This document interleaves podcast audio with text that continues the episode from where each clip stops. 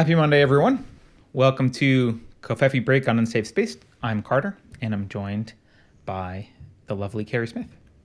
There she is. Hi, Carter. Good glory. morning. How are you? Good you? morning. I'm okay. If you notice, I've got uh, my setup's a little bit different because I'm standing today, so I might be drifting around because I, I might be. Okay. I'm sorry if I'm away from the mic, but my back. You know what kind of mood I was in on Saturday, and after I talked to you, Yes. I went and did some bag work, which I do normally, but I think I just went a little bit nuts and threw out my back. So yesterday I was basically on my back all day. Um, so Bag work sounds like you were bagging bodies. uh, no, no, no, just you know, hitting, hitting the heavy bag a little bit, and and uh, I'm too old, Keri. I'm too old. I gotta plant your feet. Says no, you don't plant your feet, Beverly. I mean, you can if you want to get hit, uh, Beverly. Anyway, yeah, bad back. What are you gonna do?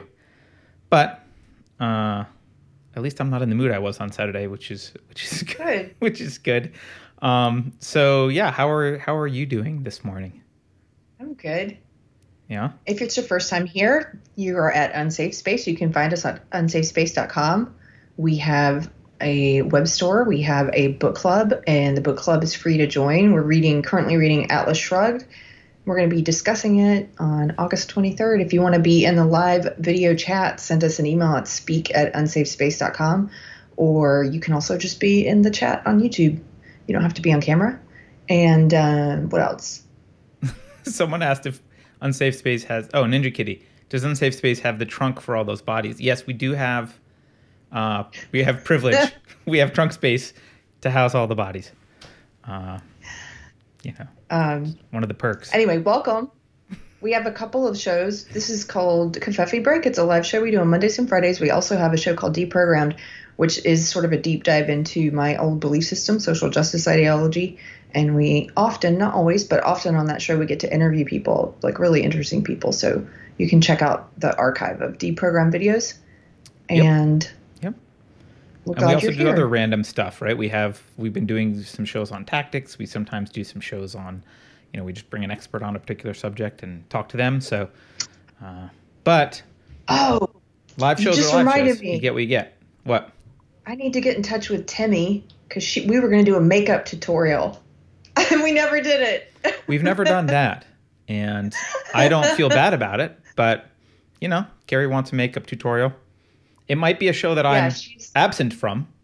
You may not be there. Uh, yeah, Yeah, It may be a Timmy Keri wanted- solo She does. She, she does makeup tutorials, so I was like, let's do one. Why not? How fun. Um, Oh, you know what I had to do this weekend? I know it's not makeup related, but it is. Uh, it was a big deal for me.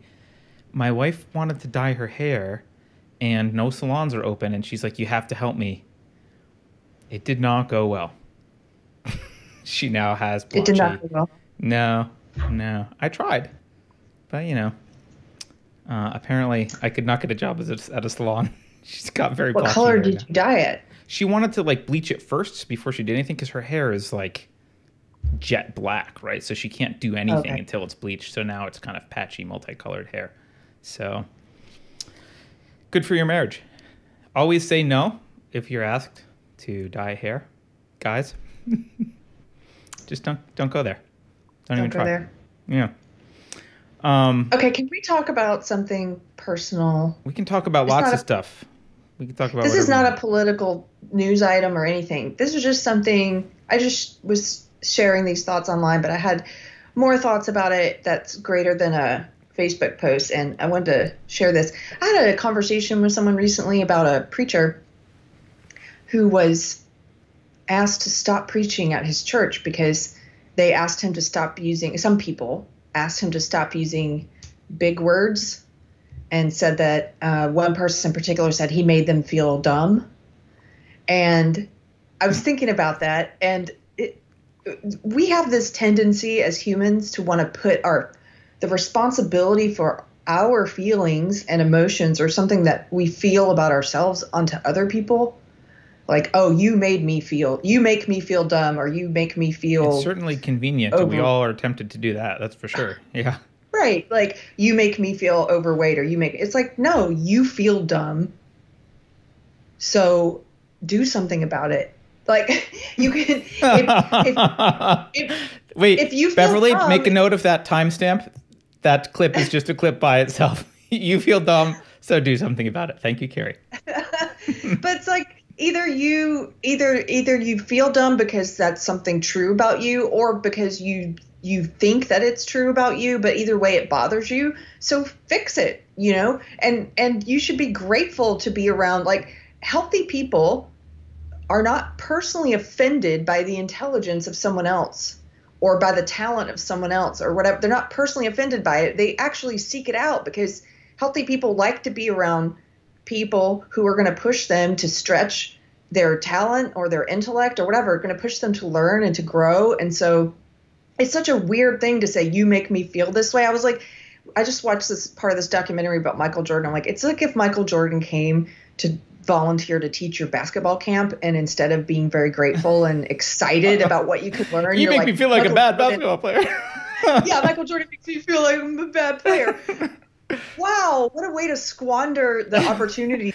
to learn a little bit and get a little bit better by just talking about how he makes you feel. He doesn't make you feel that way. You feel that way. So fix it. Do something I, that I love what you're saying. I love what you're saying. Uh, get over it. And, yeah. And this is related. One last thing.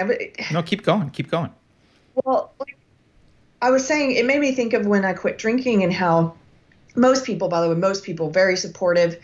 And even I got messages from people who's who I had no idea they were impacted by it at all, but people who said, "Hey, you made you made me no, but you helped me to quit, or you helped me to cut back on this, or this other vice, or whatever. You encouraged me just by you not drinking." But there's another personality type. There were a few people who there's this they're angry. This, the, they're angry, and it's this feeling of uh, like that, as if they're being judged just mm. by being around a person who's not drinking. They feel judged about their own drinking or something. It's like no, if if if somebody makes you feel bad about your drinking, um, just by the fact that they're not drinking, then you you feel bad about your drinking.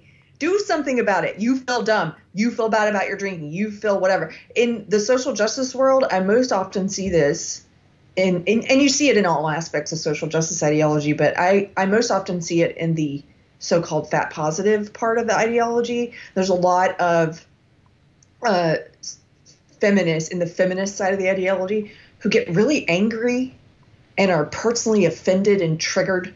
You know, whenever a woman uh, shares a post or talks about face to face about losing weight or working out or going to the gym or trying to get healthy. Right. There's this feeling of they have this feeling of anger and as if they're being judged for it's like that has nothing to do with you. Right. If you feel if somebody posting their status update on how much weight they've lost by working out because they're excited about it and they're excited about growing in that way, if that makes you feel bad about yourself or overweight or or lazy or whatever, th- that's on you. Do something about it if you feel that way. That's your feeling. I I, I couldn't love what you're saying more. You're completely correct, and uh, I and it's not just social justice warriors, right? It happens. It happens a lot in relationships or you blame the other person for how you're feeling, like especially like romantic relationships. I see it all the time. You make me feel blah blah blah. It's like, well, no, you feel like blah blah blah, and I'm whatever I'm doing is triggering that maybe, but uh, the you know the flip side of it though, and, I go ahead. Well, go ahead. Well, let me interject for a 2nd mm-hmm. Sometimes people do have bad intent, and they are trying to make yeah, you yeah, feel yeah. Sometimes it's manipulative. Yep. Mm-hmm. Sometimes they are trying to make you feel bad or whatever, but even for those bad actors, even for the people who are trying to make you feel bad, they don't they can't control your feelings. You have to let They can't if you don't actually let them. Yeah. Yeah, that means there's something in you that feels that way. So figure out what it is and then take steps. First of all, acknowledge the feeling because if you speak the feeling out loud, like neuroscientists have shown, it helps reduce the emotion if you name it, what it is you're feeling, and then figure out what you can what are some proactive steps you can do so you don't feel that way? What will make you feel not that way in the future? And it doesn't mean um, changing. Like in the case of that preacher yeah I, I guess you can try to control him and vote him out of your church so that you don't have to hear his big word sermons but you still at the end of the day, you still feel dumb. You didn't do anything about the way that you feel. You feel dumb, and, and tomorrow or next week or next year, somebody's going to come around. Another intelligent person's going to make you make you feel dumb because you didn't do anything about well, it. Well, you're trying to change reality to fit your your psychology, right? You're trying to you're trying to create a reality that caters to your own personal psychology rather than Yeah. adjusting your psychology to the reality of the world that you're in, which is Yeah. there are people smarter than you who use bigger words. Okay. Or maybe they're not smarter. Maybe they just have a better I mean, I've known some really I knew a, a guy who was I think actually he was extremely intelligent, but he did not have a, what he would have said a lot of book learning, right? He was for like from the he was from the country. He spoke with an accent that people generally ascribe to, you know, stupid hick kind of like that's the the stereotype, right? That was how he appeared, Yeah. Right? But I I remember going to his house one time. I was in college. I went to his house and uh, it was beautiful. It was the most gorgeous house, and it was really interesting architecturally and uh, you know being an engineer kind of mindset i'm like looking at what he's done and uh, and i remember saying to him wow like what who was the architect and he looked at me he was literally like chewing straw and he looked at me and he goes ain't no architect i built this myself and i'm like well, where are your plans? Ain't got no plans. And i realized like oh my god this man is a genius. This man is a genius. And everyone treats him like he, like he fits into the stereotype of like Yeah. oh dumb hick da, da, da. the guy was a genius. The stuff that he built was amazing and he did it all in his head. Um didn't write anything down. Uh and uh, you know he didn't feel dumb though. Uh No. and, and i don't think me using big words did not make him feel dumb. Like he didn't Why he, would it? he wasn't he self-conscious that my vocabulary was superior. That was not an issue for him. Right. If he has a healthy self-esteem or whatever you know why would you feel that way? It's and if it does and if, if you using big words did make him feel dumb then that shows there's something there's some insecurity there that he needs to address in himself. Right. You know? Right. No, I, I, you're right. I see it all the time, and, and like like I said, you see it in couples a lot. And the the flip side of this, and um, this is something I know I struggle with uh, because of my particular psychological makeup and upbringing and stuff. Um, you also in relationships have to get used to when you hear someone so there's the, people can say you make me feel blah blah blah. That's not correct right? So a psychologist will say use i statements. That's kind of a cliche right? Use i statements right? I feel blankety blank. Okay at least you're taking ownership of your feelings. But um a lot of like a lot of people and i'm one of these people uh when I hear someone that I'm in, in any kind of relationship with say, I feel blankety blank, I immediately hear responsibility. Um, like, oh, it's my fault that they feel like that. Right? They don't Yeah, have to even say too. you make me feel blank. They can just say, Yeah. I feel depressed. And I'm immediately like, fuck, how did I make you depressed? It's like, it's all about me, all about me being the cause. It's always my fault. Um, and that's not a good dynamic either. You got to like learn, and No. it's I'm struggling with it, but you got to learn to like take a deep breath and go, okay, you're feeling that way. It might not be my fault entirely. Like maybe we just need to talk about how you're feeling and like and deal with it. Sometimes Yeah, I play a contributory role, but it's not my responsibility completely. It's not my fault, right? Um, I've seen that happen in relationships before, and I've also experienced it in a relationship where you, it's it's interesting because you sometimes uh, you might be having a feeling. I'm thinking of a a friend who we were talking about some relationship stuff recently, and you might be having a feel like I feel this way. I feel uh, like I feel jealous over your interactions with that person or whatever but you have to learn how to explain your feelings of jealousy without putting guilt on the person because Right. you ultimately want them to if it's your loved one your spouse whatever you want them to be able to help you with that feeling and Right. help you work through it and if they're a person like you who's prone to hear responsibility even when it's not there you might have to explicitly say i'm not saying it's anything you're doing wrong i'm just saying i feel this right, can we talk about it and work through it or whatever right. but Yeah, and and people and some people in chat I've noticed are saying it's kind of a guy thing. I think that's generally true from my experience. Um, I was definitely I don't I'm not going to say whether it's genetic or environment, but I will. I, I can point to part of my environment that would uh, encourage that kind of thinking. I grew up with two sisters, and um, I was taught that any female in the house who was upset was my fault. Like, your sister's upset, your fault. Didn't matter. I could not be in the room. I could have nothing to do with it. Whatever. I like whatever. It doesn't matter. My fault. Um, and I think, I think a lot of guys are raised that way. I don't know if there's something also biologically innate about wanting to be responsible for the happiness of females generally. I'm not sure. I'm, I'm I don't know, but uh, that's definitely. I think that's a common experience for a lot of guys. So it's not someone just said you just described my husband, and I'm like, yeah, like I don't think that's unusual for guys to feel that way, um, and uh, it doesn't come from. it doesn't come from like narcissism or anything else. It comes from like it actually it's a it's a form of self abnegation. It's like it's it's feeling guilt that you don't, uh, you know, that it's. I don't think a lot of guys are. I don't think a lot of guys are raised that way. I mean, maybe, oh, I don't know if they're raised that way, but I think a lot of guys do have that feeling of like, oh, especially someone close, a female close to them, like, oh, it's my fault. Right? Maybe not. Maybe I'm wrong. I've, I've, I've heard other guys say it. I just I was just responding to a couple people in chat said it was a guy thing. So maybe somebody, not. Maybe it's just me. I don't said, know. Somebody said, "Well, you probably did something." All right, I will. Sh- want to hear? I never share personal stories. Do you want to hear a personal story? Yeah, yeah, that's a uh, joke, by the way. I know, I know, but I'm going to share this because uh, my relationship with both my parents and my sisters changed one day, uh, and uh, I'm not necessarily proud of this story. So this isn't. I'm not bragging. I'm you know a little bit ashamed of it, but uh, I was I was downstairs with my sister who was a little bit younger than me and she had a penchant for just getting me in trouble because she had figured out early if she just blamed me for whatever, like crying, she's crying, well, she could just say whatever. And there was never any questions asked. It was just immediately my fault. So, um, she screamed, she just started screaming and crying. We were playing not even like with each other, just in the same room.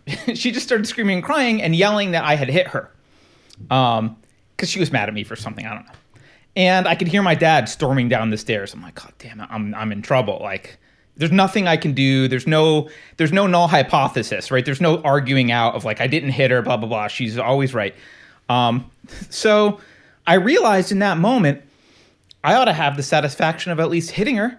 So I did, oh, and uh, oh, our relationship changed after that pretty significantly, and it took when she was like an adult, she ended up apologizing to me for like, you know, I lied about you my entire childhood just to get you in trouble. I'm like, yeah, yeah, I know.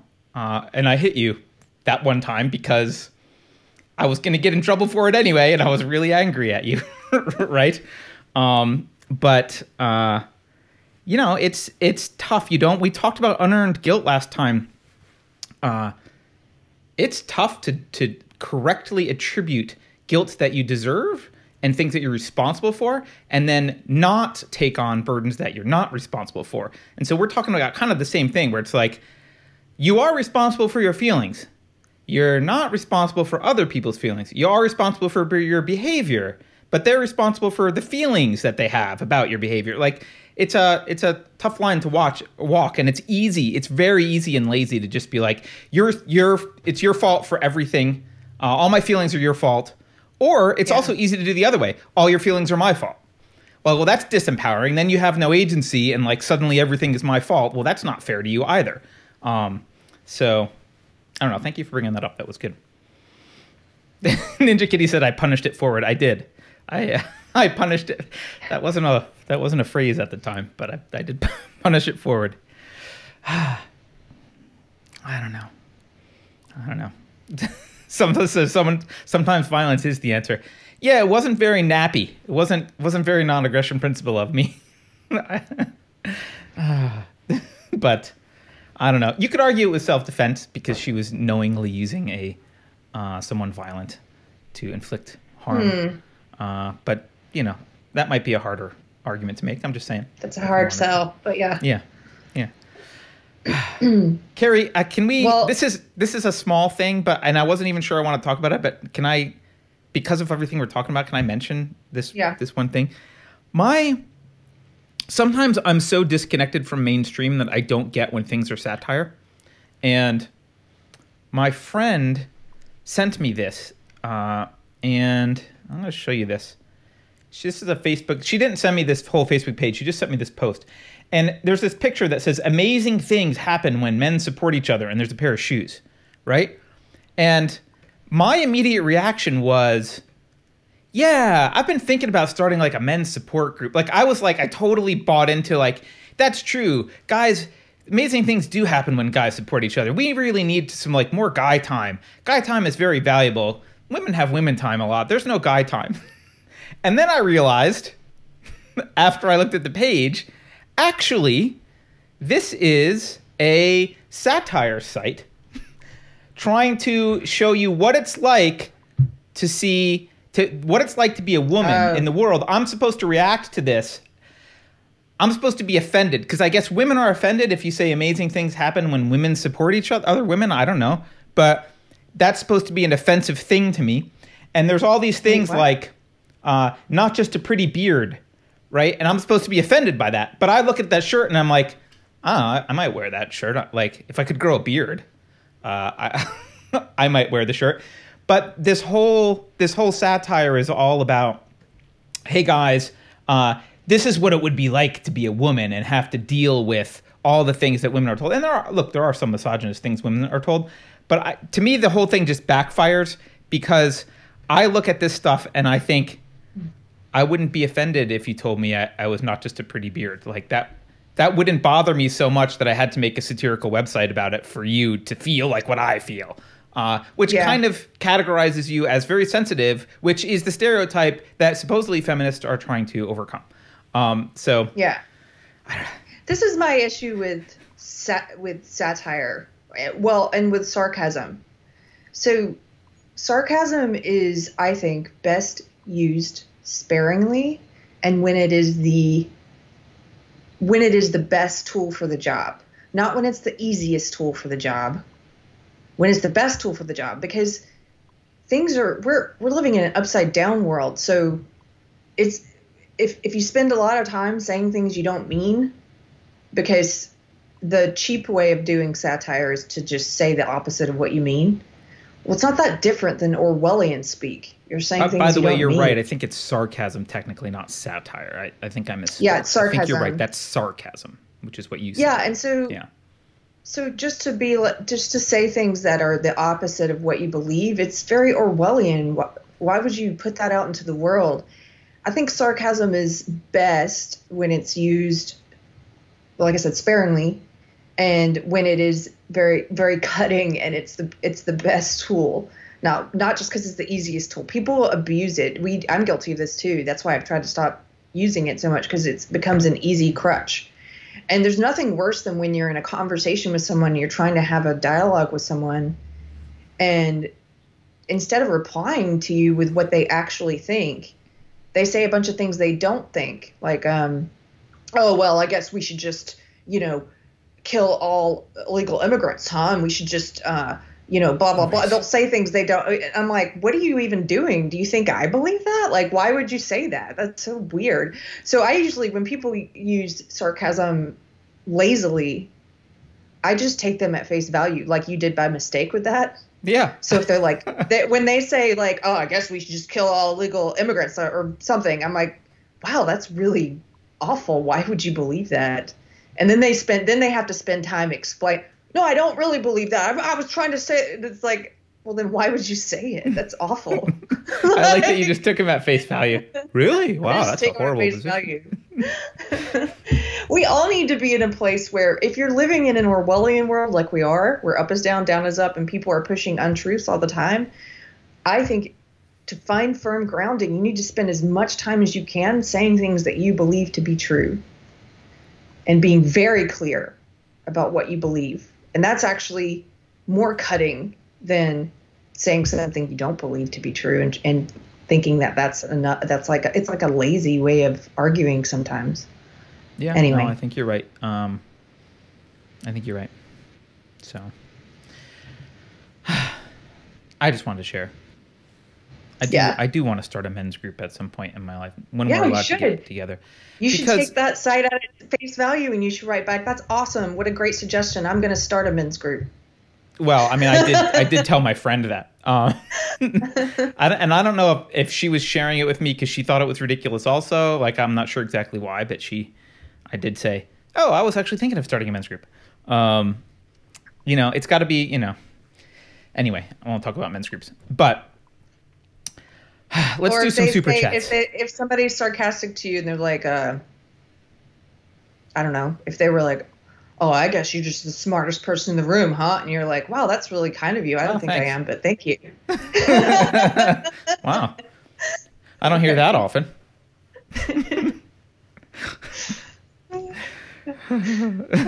yeah. Yeah, good. All right, let, let's do some super chats. Oh, by the way, about vocabulary, one thing I I will say, some of these, uh, some of the bad, like the architects of bad philosophy, man, are they? Do they have a mastery of the English language? It is impressive. They they use vocabulary words that I'm like, ooh, I gotta look that one up. There, it's there's a there's a silver lining to have to read crap, and that's one of them. Is like, oh, I'm learning vocabulary words. Granted, I'm learning them from Darth Vader, but you know, I'm learning them. So, all right, Ninja Kitty. Oh, wait, wait, wait. Oh. I just thought of a good example. I have Okay. to give this one because this is a funny yeah. one, and I was trying to think of a. Re- I couldn't think of a real life example before, but this was a good one. If Laura is in chat, she'll remember this. There was a guy who I, I, I shared something. It, it was at the beginning of the pandemic. The pandemic. I shared something about uh, masks, about not, you know, about not masks. It was about forcing businesses to close Oh, and how I felt it was unconstitutional because it and is to not allow people to go to work. Yeah. right. And this guy posted this guy posted in sarcasm. He said, um, "I want to be able to marry my sister. I don't know why I shouldn't be. I, why should it be illegal? It's my freedom and my right to marry my sister." And, I, and so I just took him at his word and was like, "Dude, I don't know why you're sharing this. But that's pretty gross." And then and then he went on Wow. for like two days. What's your sister He like? kept trying to explain. He was like, "No, I don't want to marry my sister. I was trying to say." I was like, "Then why did you say that?" I'm just like, you have some. but the best part was that I just kept, and he he didn't get that I was at this point. I'm just playing with him, but he didn't get it. He kept trying to overlay. I was like, "Gosh, you just keep coming back here to adamantly insist that you don't want to marry your sister." I think there's something there. like, Whoa, someone's denying their their attraction towards their sister a little too much. right. Just take them at the word. Take them at the word when people use it lazily. So, Uh, that's a great example, Gary. That's a great example. Yeah. All right. Um, let's do some super chats. Ninja Kitty is throwing two bucks out, saying Keri Curl's blogs and support for parents of SJW. I think we talked about that, but I don't know what the status of anything is. thank you, Ninja. Uh, Yeah, I mean, we're something we would like to do. It's it's on a it's on a long list of things that we would do if we had infinite resources. Uh, Chip Joyce, thank you, Chip. Chip gives us twenty bucks and says women's groups just announced that we're not allowed to criticize Biden's VP pick. Wait, did he pick VP yet? I don't think he did, right? They're just preemptively Last saying we can't. Last I heard, it was between Kamala Harris and Susan Rice. I think it'll probably be Susan Rice, but I don't know. Maybe there's an update. Maybe Oh. he's wait he's waiting to learn who it is. Susan Rice is going to get herself in trouble with this Russia stuff, but maybe I don't know. Maybe not. Um, wow. So we're not allowed to criticize. Well, I love when That's stupid. Sorry. I love when people They- tell they- me they what I'm not allowed to criticize. It's my favorite These thing. These new rules from social justice ideology, these new rules, is they're like, oh, you're not, you can't, you can't disagree with or criticize anyone if they're a woman or they're a person of color or they're gay or they're in any marginalized group, unless they don't speak our ideology, and then we're going to criticize them and call them names and racist and sexist names. You know, they're hypocrites. Look at what, look at how they behave. They don't even follow the rules they tell you you're supposed to follow, which their rules are bad. You should never accept that you can't disagree with someone or criticize someone because of their race or sex. It's ridiculous. It's racist and sexist to say that. And, and in the social justice world, there were men who used to behave that way with me, like, wouldn't disagree with me because I'm a woman, and therefore, I'm. I guess I, I have. To, I'm right. I'm right about my because You I'm know- a woman. that's so insulting and condescending. I want you to treat me like you're equal, which means respect me enough to let me know when you disagree, not to like I'm some fragile baby. I, you know, I wish Like, my male white privilege card worked that way. I wish I could just whip it out and be like, "You can't disagree with me, white privilege." Doesn't work that way. uh, Textera, thank you, Textera. I always, I'm always looking up words on Urban Dictionary. I don't feel bad about it. I'm educating myself. Yes, that's great, Textera. Although the fact that you have to find these words on Urban Dictionary indicates what kind of vocabulary you're expanding. It shows us which direction your vocabulary is moving, Textera. So, you know, Thank you, Textera. Tara. just throw that out there. Textera, by the way, runs the Unsafe Space Knitters chat group thing, uh, and I think they actually Along had a meeting Sandy over the weekend. So, along with Along Andykins. okay, along with Sandykins, which I always forget to say. I'm sorry, sorry, Sandykins. Uh, Mana Lula gives us five bucks and says thanks, Ninja Kitty. Oh, Ninja Kitty, you did something right. Who knows what? All right, let's scroll down. Find some more chats. Okay. 2A self defense law, Second Amendment self defense law says I like to surround myself with people who are bigger, brighter, smarter than I ever hoped or will want to be. That is part of the reason why I am listening to you two. Uh, that's a great. That's the right philosophy. I mean, I don't know that we're the right two, uh, but uh, I do. I do appreciate the sentiment. I mean, look it, in the you. startup I world. think it's a compliment. yeah, And you should do that. Yeah, in the startup world, you try and hire people who are experts in fields that you're not around you. Like that's the that's the goal because you can't be an expert at everything. You want people who are are smarter than you. So, um, Well, it goes back to the um, like Jordan Peterson wrote about this in Twelve Rules for Life, and actually Mike Cernovich, who's totally different political opinions on some things. He, he's more on the right, centrist right, but he also wrote about it in his self-help book Gorilla Mindset. It, it- this idea of like, Mm-hmm. and and they're not the only two people who said this. It's a common wisdom that we should know. That's why it's so strange to see people adamantly like adults not following it but yeah you should surround yourself with people who want the best for you i think that's the way peterson put it because Yeah. they're going to push you yeah, if I mean, you start become getting healthy-. Go ahead. Yeah.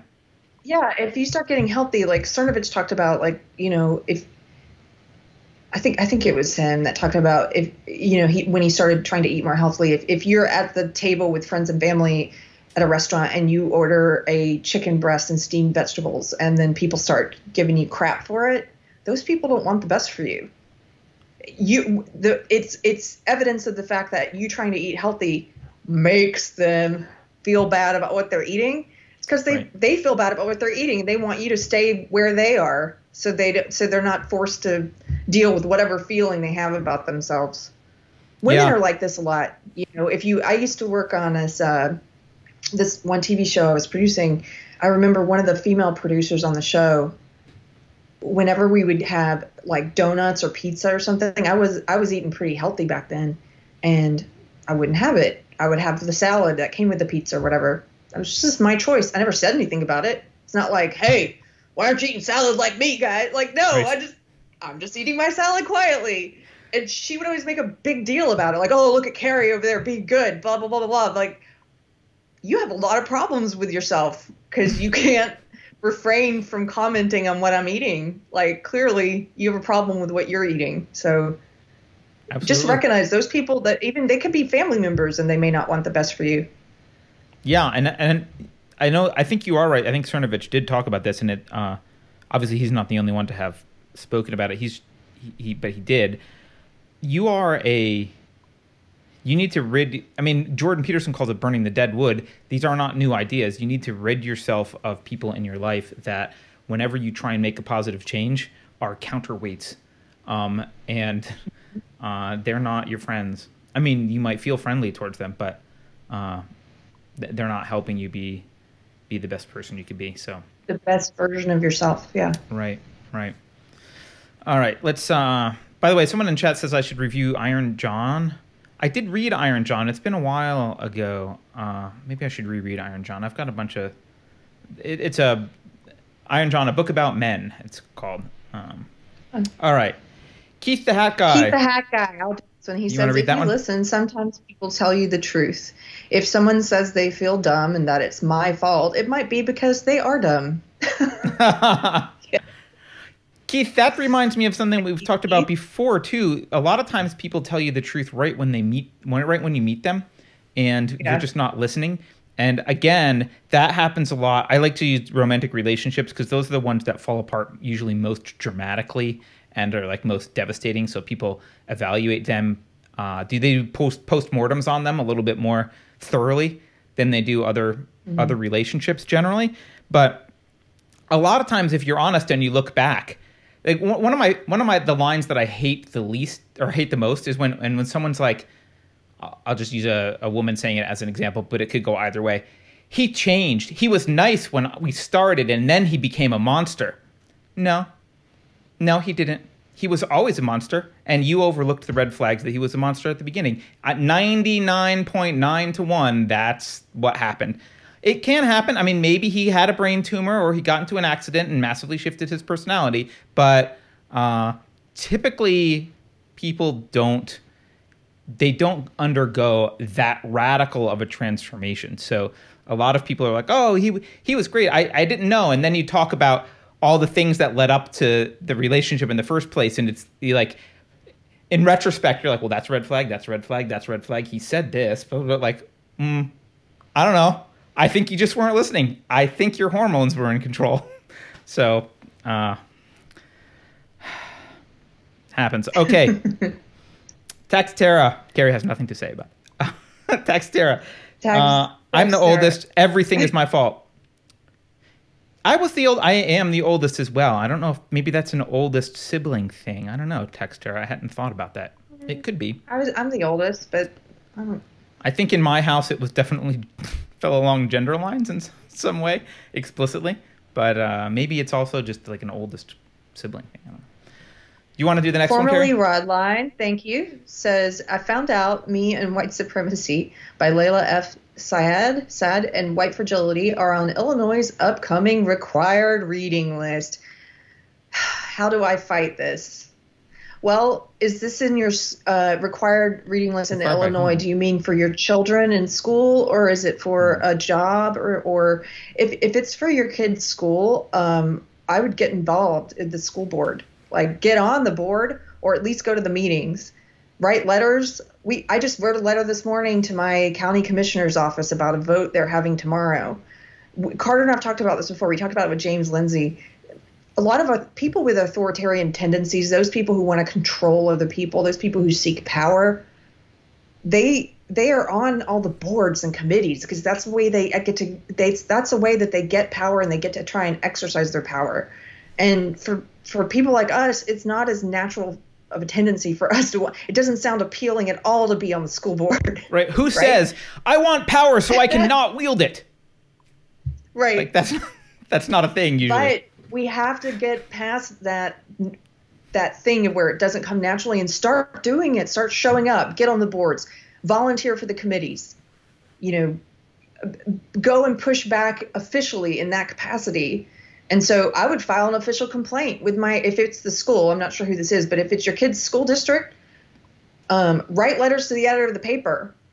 Write about why this book is harmful find people um, if you don't feel like you're very eloquent about it find people whose opinion you agree with and look at how they argue against it and and you know look at their words and what their points are and write something in your own words that's based on what the arguments they make if you don't feel like you can make good arguments against it go find someone but write letters to your paper go to the school board file an official complaint stand up there during your three minutes or whatever it is and read your complaint about it and then ultimately I mean, Carter and I advocate homeschooling a lot, and I was Carter say, homeschools. but that's not that is a way to fight it in the long term. But I think Keri's answer is correct for fighting it.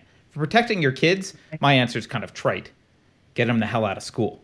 Uh, but for fighting it, I mean, I, I think you're right, Keri. And if you're not, Or you could go hardcore and say, my kid's not reading that book, and will not be attending on those days. you could try that.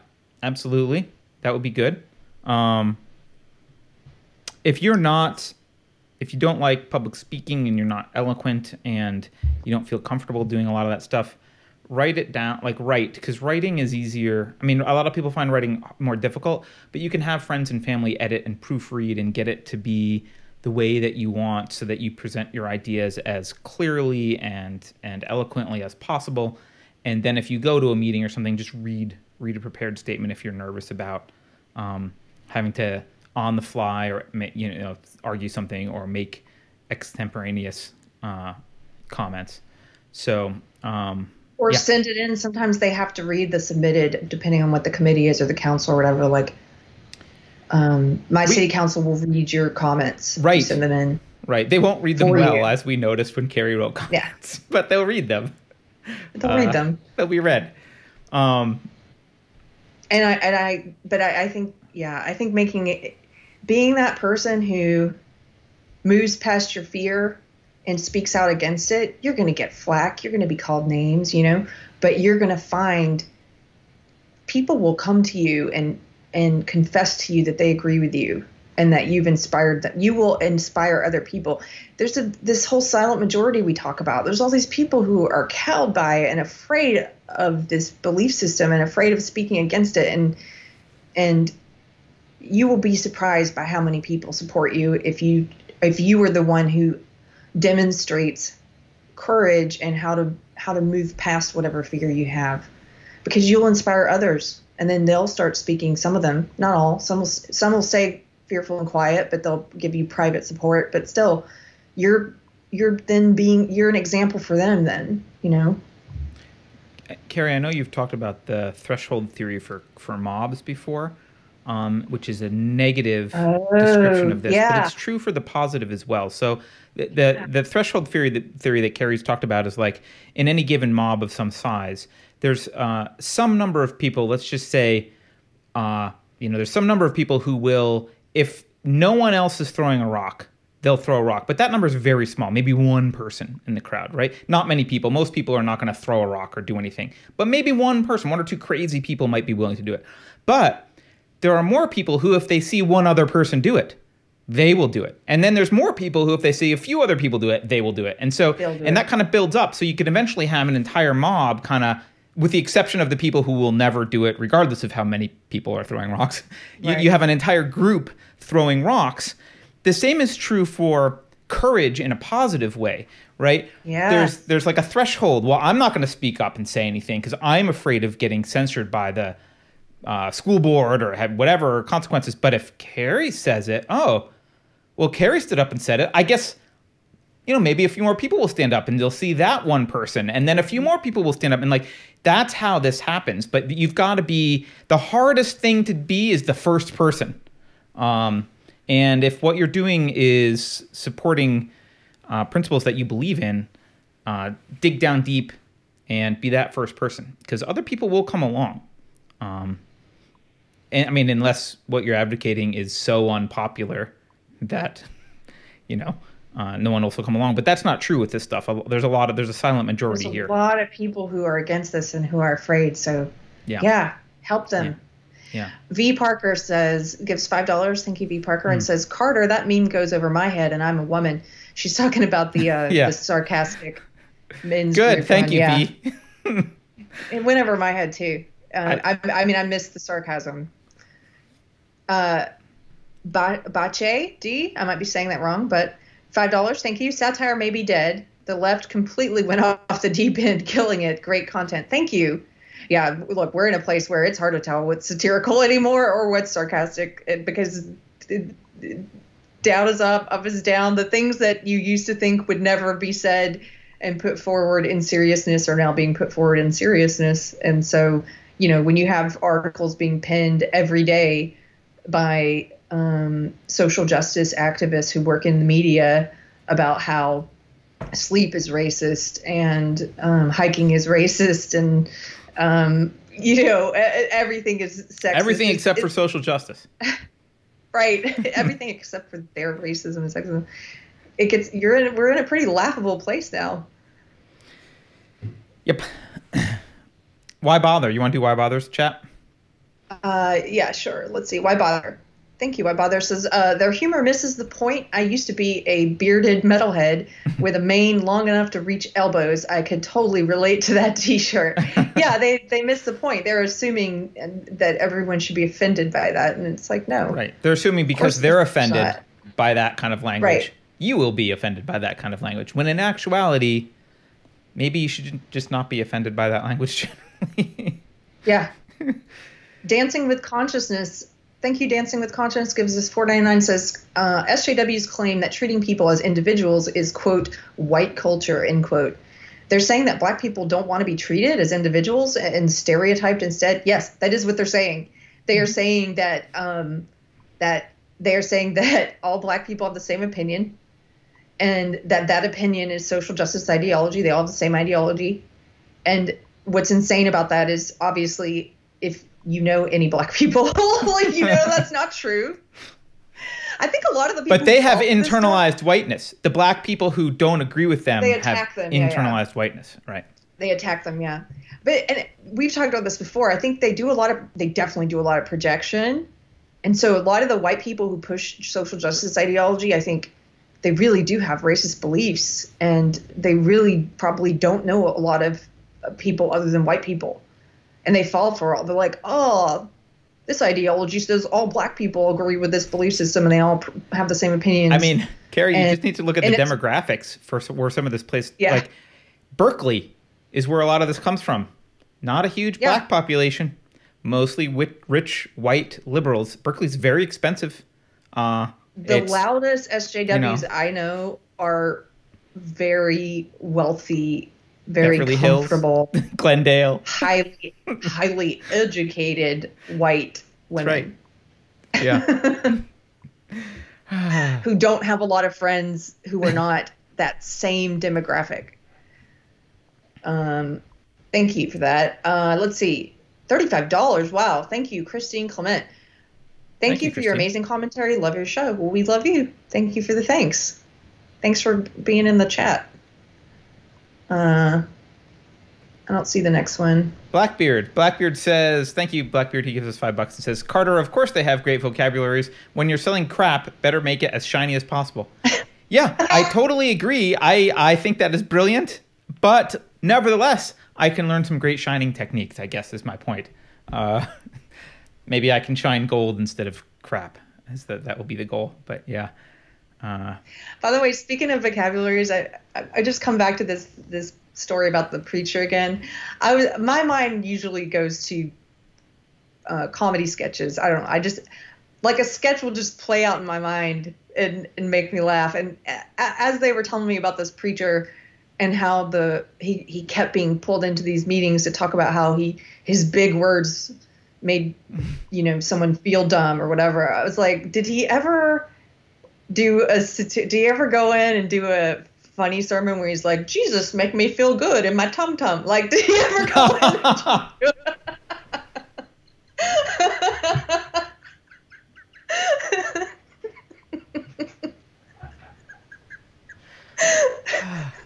sorry.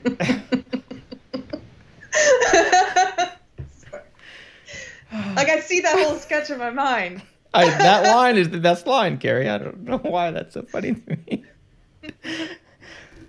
you know what I want to do when we have an unsafe space, actual like real life get together. We- I feel like we should watch Idiocracy because Yeah. it's, uh, it's it's just a documentary. I feel like in Idi- I think in Idiocracy they claim they were like mad at him for using big words, but they were words that had like two syllables, right? Or just, it wasn't they weren't huge words. right All right, Mandy. Mandy gives us 10 bucks. Thank you, Mandy, and says the only regret, my only regret is being a total snot brat before my mother passed away. When she died, I instantly grew up and carried the sadness and anger at myself every day of my life. It actually drives me. Well, Yeah. uh, thank you for sharing, Mandy. Uh, we all carry Yeah. i mean i think i think we all carry stuff like that from of course we do. childhood and regrets and um, regrets over ba- bad behavior or mistakes we made and but i think sometimes you you there's a positive way of letting it drive you so that you don't behave like that again.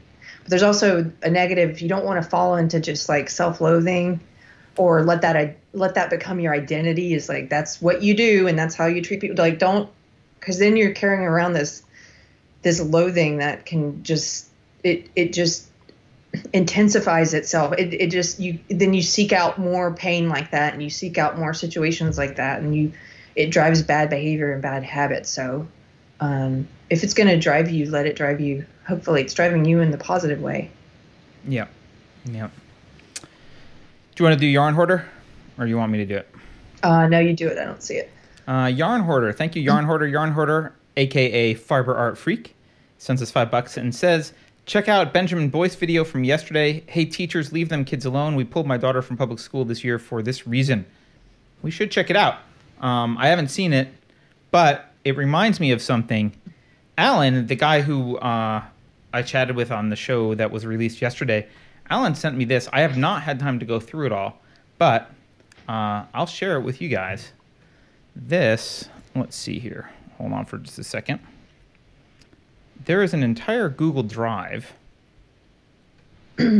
of let's see that's the, that's one document in it, but the drive itself he found apparently this is being shared around.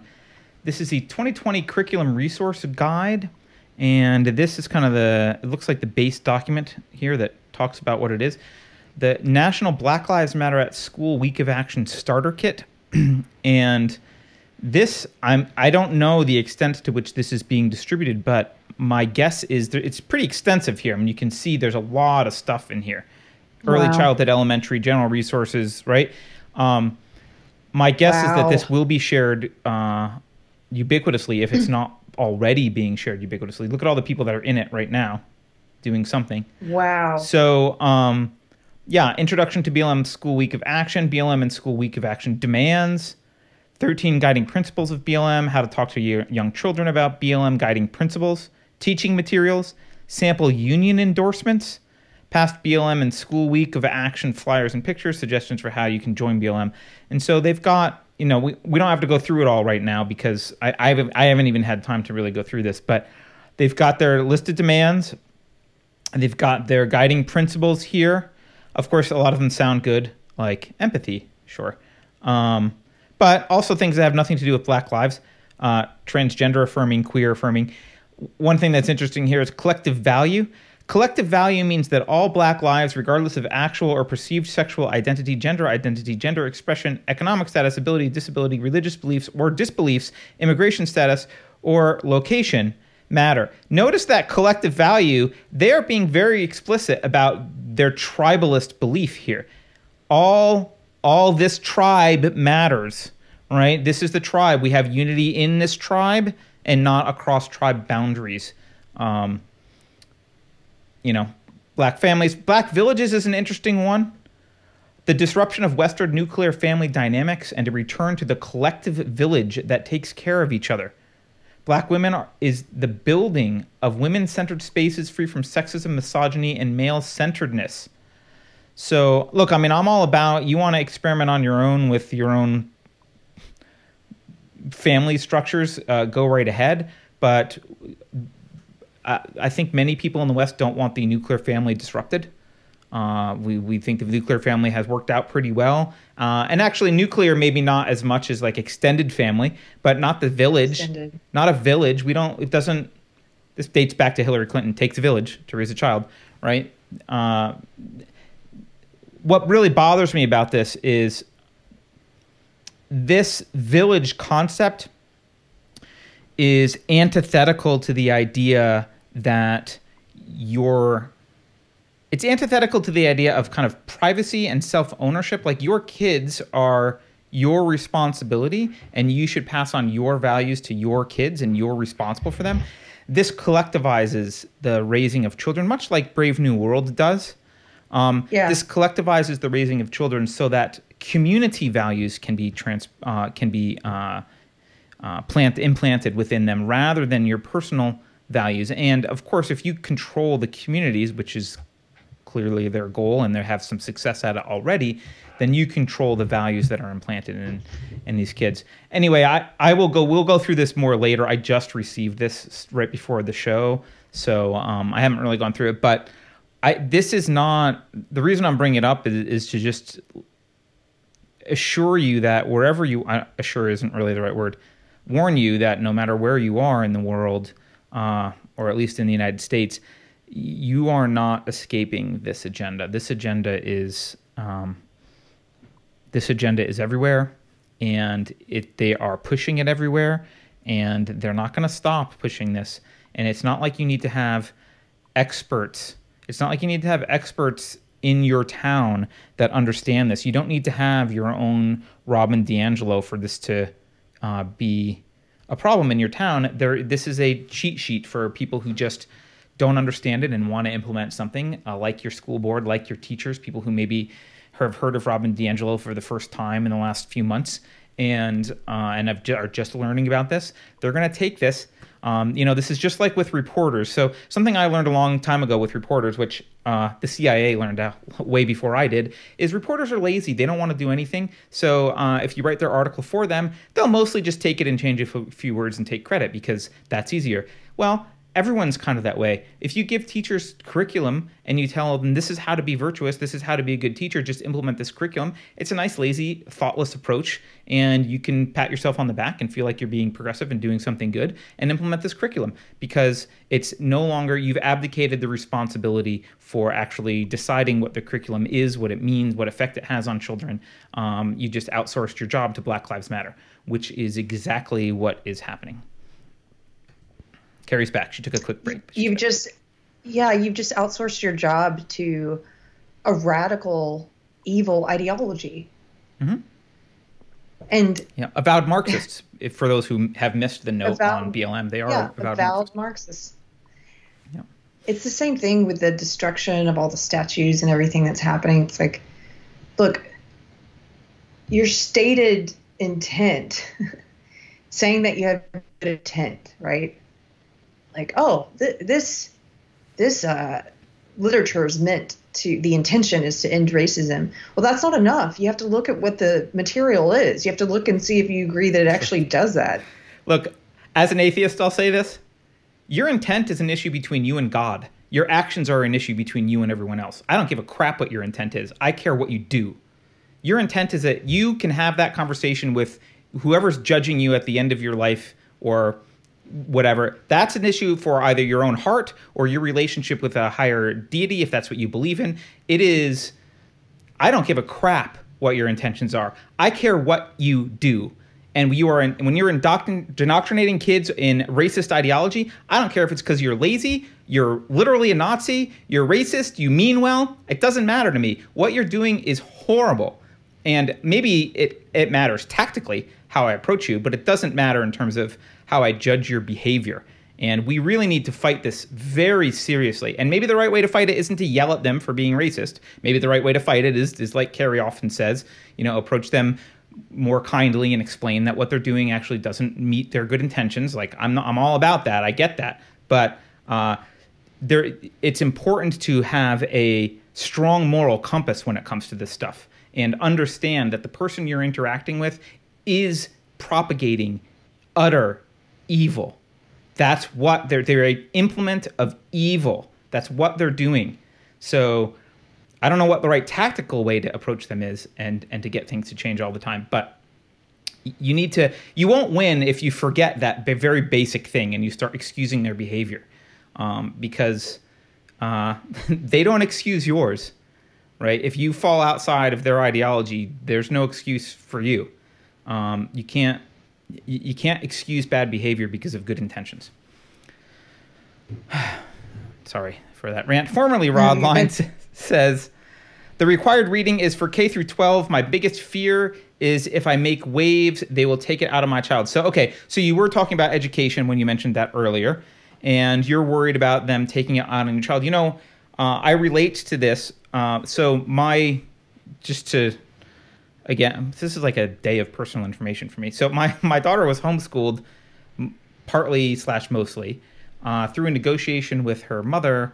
Uh, she is going to try a particular private school this year, and then if it doesn't work, go back to homeschool.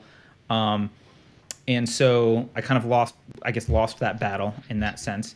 And um, but there's been so so I'm like now kind of active, and she hasn't started going to this new school yet, and I'm kind of active in in paying attention to what the school's doing, and I am strongly considering volunteering for that diversity, equity, and inclusion crap that seems to be emails are coming along, right? And but but I had the similar conversation with my ex-wife about this, which is um, I don't I don't want it to make waves, right? I don't I don't I, I do want to make waves. I don't want it to affect my daughter. Um, but she's been pretty cool about it, and she was like, "Yeah, whatever." So uh, I don't know. I I get I get that you don't want it to affect your child, but here's the thing um, and this this is how I'm thinking about it right now, and and you know my thoughts aren't complete here, so please don't say this is you know this is uh, my thoughts aren't done, right? But uh, look, if my daughter learns the lesson that speaking the truth gets the entire institution to treat her like crap and scapegoat her, that her dad speaking the truth force, makes them behave in a way that's dishonorable towards her and vile to- towards her, I think the ideology loses in that case. I think she comes out of that experience, granted, with some bad experiences, but with a lesson that is these people can't be trusted. They're not good people and they're not acting in good faith. And they're going to take out my father's rational disagreement with them on me. I, you know, I think that's, and by the way, it also provides more evidence that we should just pull her out of school, which is what I'm generally advocating for anyway. So, um, you know, I, might it cause waves? Might it cause a problem? Yeah, but I'm not sure it will cause problems in the way that you think. It might actually be good for your child to see that you fight that battle, you stand up for what you believe in, you stand up for what's right, and to see what the other side does to people who stand up for what's right. Um, and what kind of long term effects does it have on your child to have to go through this indoctrination without right. any resistance from their parent? Right. Right. Um, so, you know, it there's going to be cost. Everything is cost benefit analysis, right? I know that I know that in the COVA, COVA, the COVID year, we forget that everything has cost benefit analysis, and we're instead told everything's black and white. If you wear a mask, you are a saint, and if you don't wear a mask, you want to kill grandma, and like everything's very black and white, but that's not true. Everything is cost benefit analysis. Everything has pluses and minuses. There are costs to speaking up, but uh, there are long term benefits um, that I think accrue to your child's psychology. Uh, Henry, Henry gives us 4.99. Says, "Oops, I just made Henry small. How did I do that? Cool." Henry, Henry gives us 4.99. Says a new episode of Covfefe Break. What a great birthday gift! It's my 29th birthday. The sequel. I love you guys. Keep on fighting. This is the Great Awakening. Well, happy 29th birthday the second time, Henry. Woo! And I hope all of your 29th birthday birthdays again. are as uh, as great as this you one. just had a you just had a birthday weekend that's continuing. I like it. well, Happy birthday. Uh, I, you know what? Uh, Being in your 30s, I don't know what you think, Keri. My 30s were my favorite decade. I was old enough that I wasn't as much of an idiot as I was in my 20s, but I was still my body was young enough that I wasn't like falling over with a bad back and things falling apart, and my metabolism was still a little bit high. I loved my 30s, so I would embrace your 30s, dude. But you know, Maybe when I'm my, 60, I'll say I loved my 40s. So who knows? well, my I would say my 30s were my favorite until I hit my 40s, and now they're my favorite. But I've only had look at that attitude. One of them. You go, so Keri. That's that's an we attitude. don't go downhill from here. I'm only 41. Okay, Meigs. People keep saying homeschool, but it's also education to learn to take readings, tear them apart, and throw it back at people politely. Of course, that's true. I also have friends who um, spend a lot of time deprogramming their kids at the end of the school day and finding finding out about what they were taught and then helping them figure out what they think about it. Carter does some of that as well. So you can you can use this indoctrination to, as a jumping off point to help your kids learn how to recognize it for what it is and help them think critically about it and help them form their own opinions about it. Yeah, I, I, don't disagree that it can be educational to take readings, tear them apart, and throw them back at people. Um, but I would argue that that's not I that's not the optimal educational experience, right? You know, you could make that argument is kind of a slippery slope, but You, you could make the same argument like, well, I should they should join the Hitler Youth so that they can learn how to dismantle it. I'm like, well, uh, I guess you could have a little spy in the Hitler Youth and every night at home undo the indoctrination, but you, you know, don't don't play Russian roulette with your child's brain. Um, your child is not a you know brains.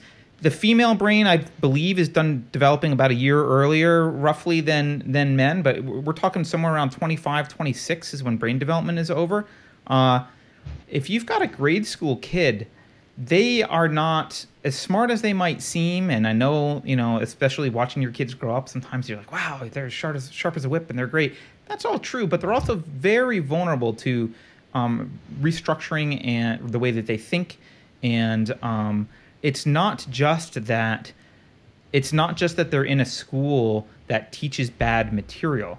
Um, everything about the environment is set up uh, to indoctrinate. The the way that the way that kids are managed, the way that social situations are managed, the rules, the way that the rules are enforced, the attitudes of the teachers, like everything that the school is every the school is set up to create little social justice warriors. And so um, I I wouldn't flippantly say, well, it's education.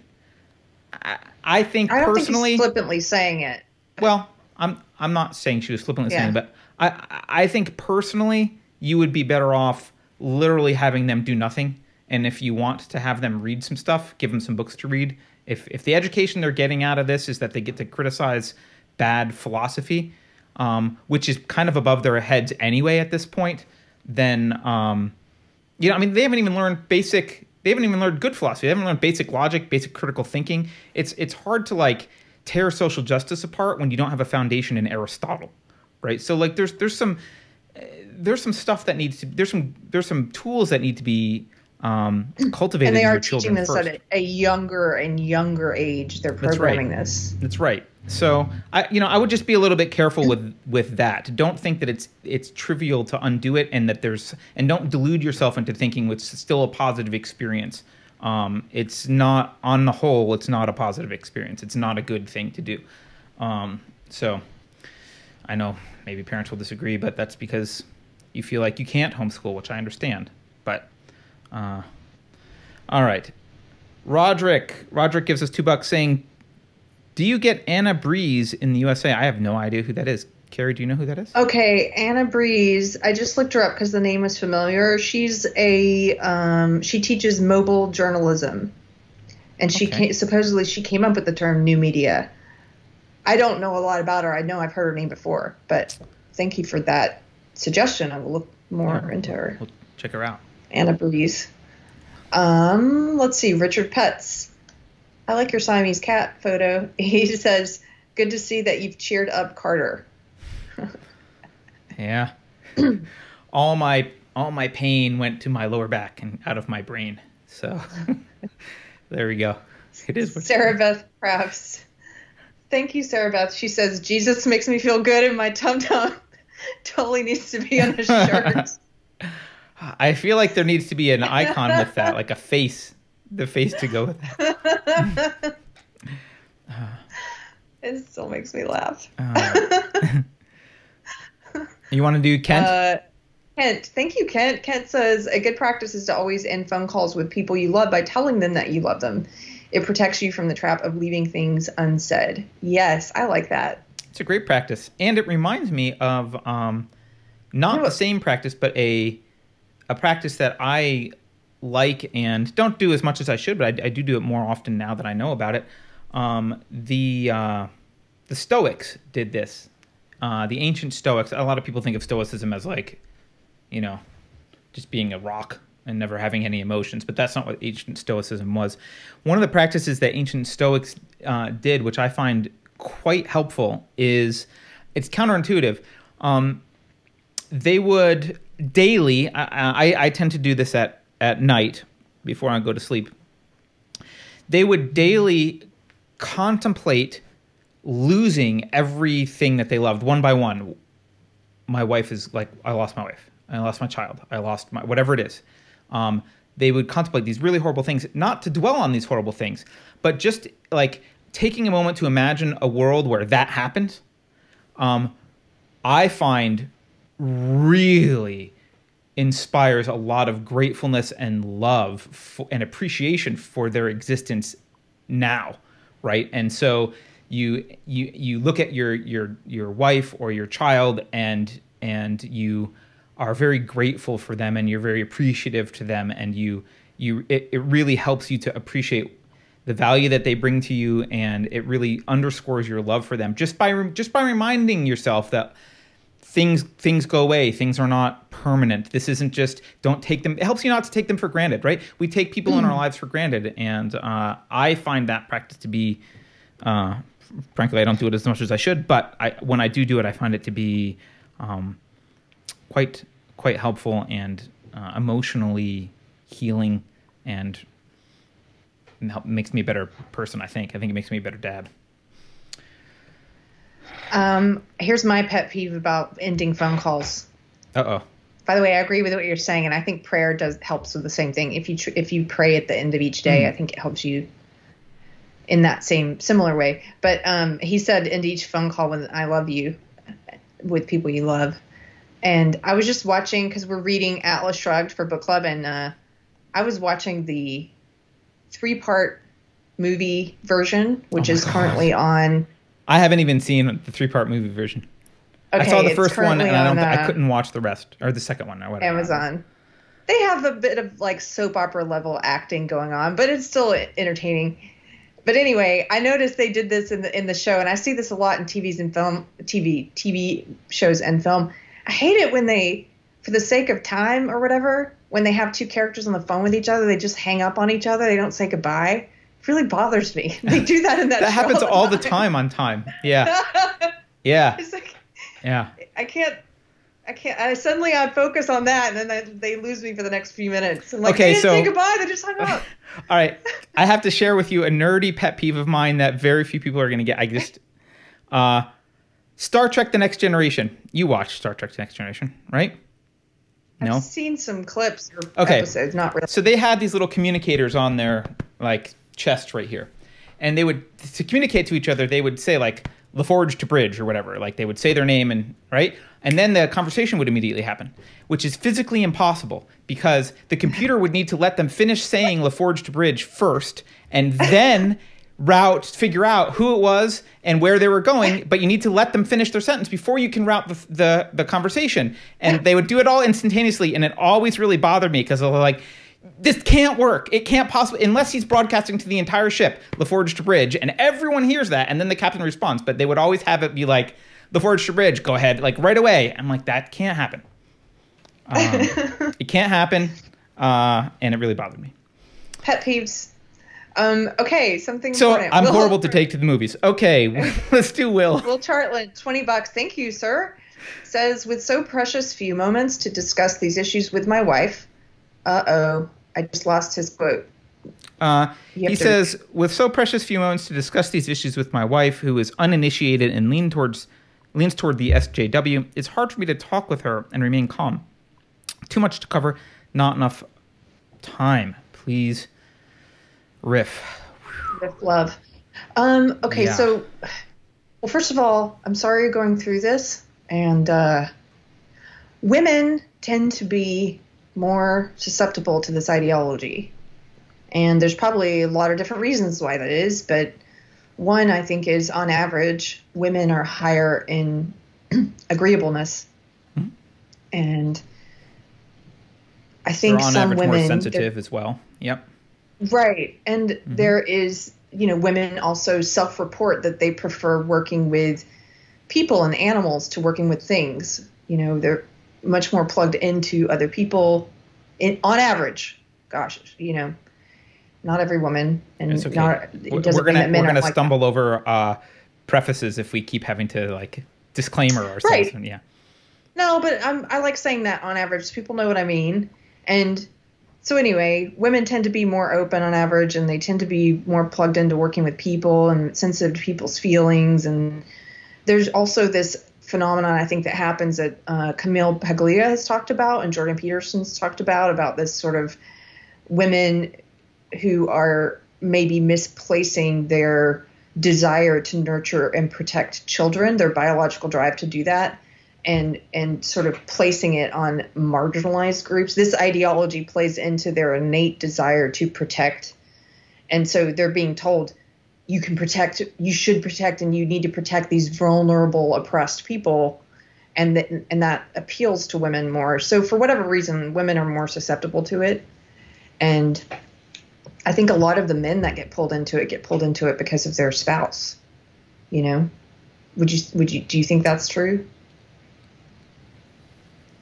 Let me think about it. Probably, probably they get pulled into it because of their spouse. Some I mean, men. Th- there's there's definitely single creepy men who get pulled into it because they're looking for access to sex, but um, I guess getting pulled in by your spouse is also looking for access to sex. Uh, yeah, I I don't know. Um,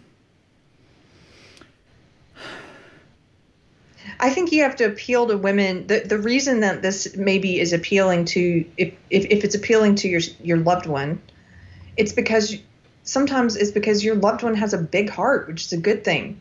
You have to figure out what's good about it. Like they're being told this is something good, that this is a good ideology, and they're they're falling for it because they have a big heart or they have a desire to protect or because they um, want to be a good person and this offers a way for them to feel like a good person it tells you this is the way to be a good person so i think you have to start from acknowledging that the reason why it's appealing to them is is we, i know we talked about intent before but because they have good intent.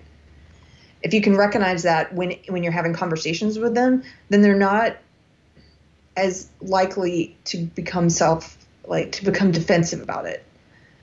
Because you're acknowledging that you you both have shared goals. Like look you and i both agree that sexism is wrong and racism is wrong and we both want to end it i don't disagree with that at all. I think it's beautiful that you want to do that.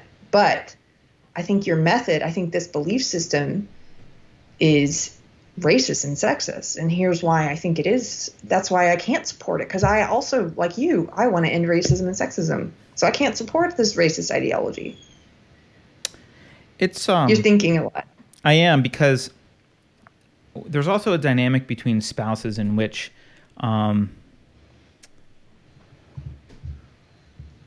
other people can say things that you can't. She won't listen to things that you say sometimes, um, and you won't listen to things she says sometimes. But if another person said the same thing, you would listen, right? There's a dynamic that happens between spouses sometimes where uh, it gets difficult to say the thing that that she would maybe be open to. Um, and likely she's probably around a lot of people who agree with her about this.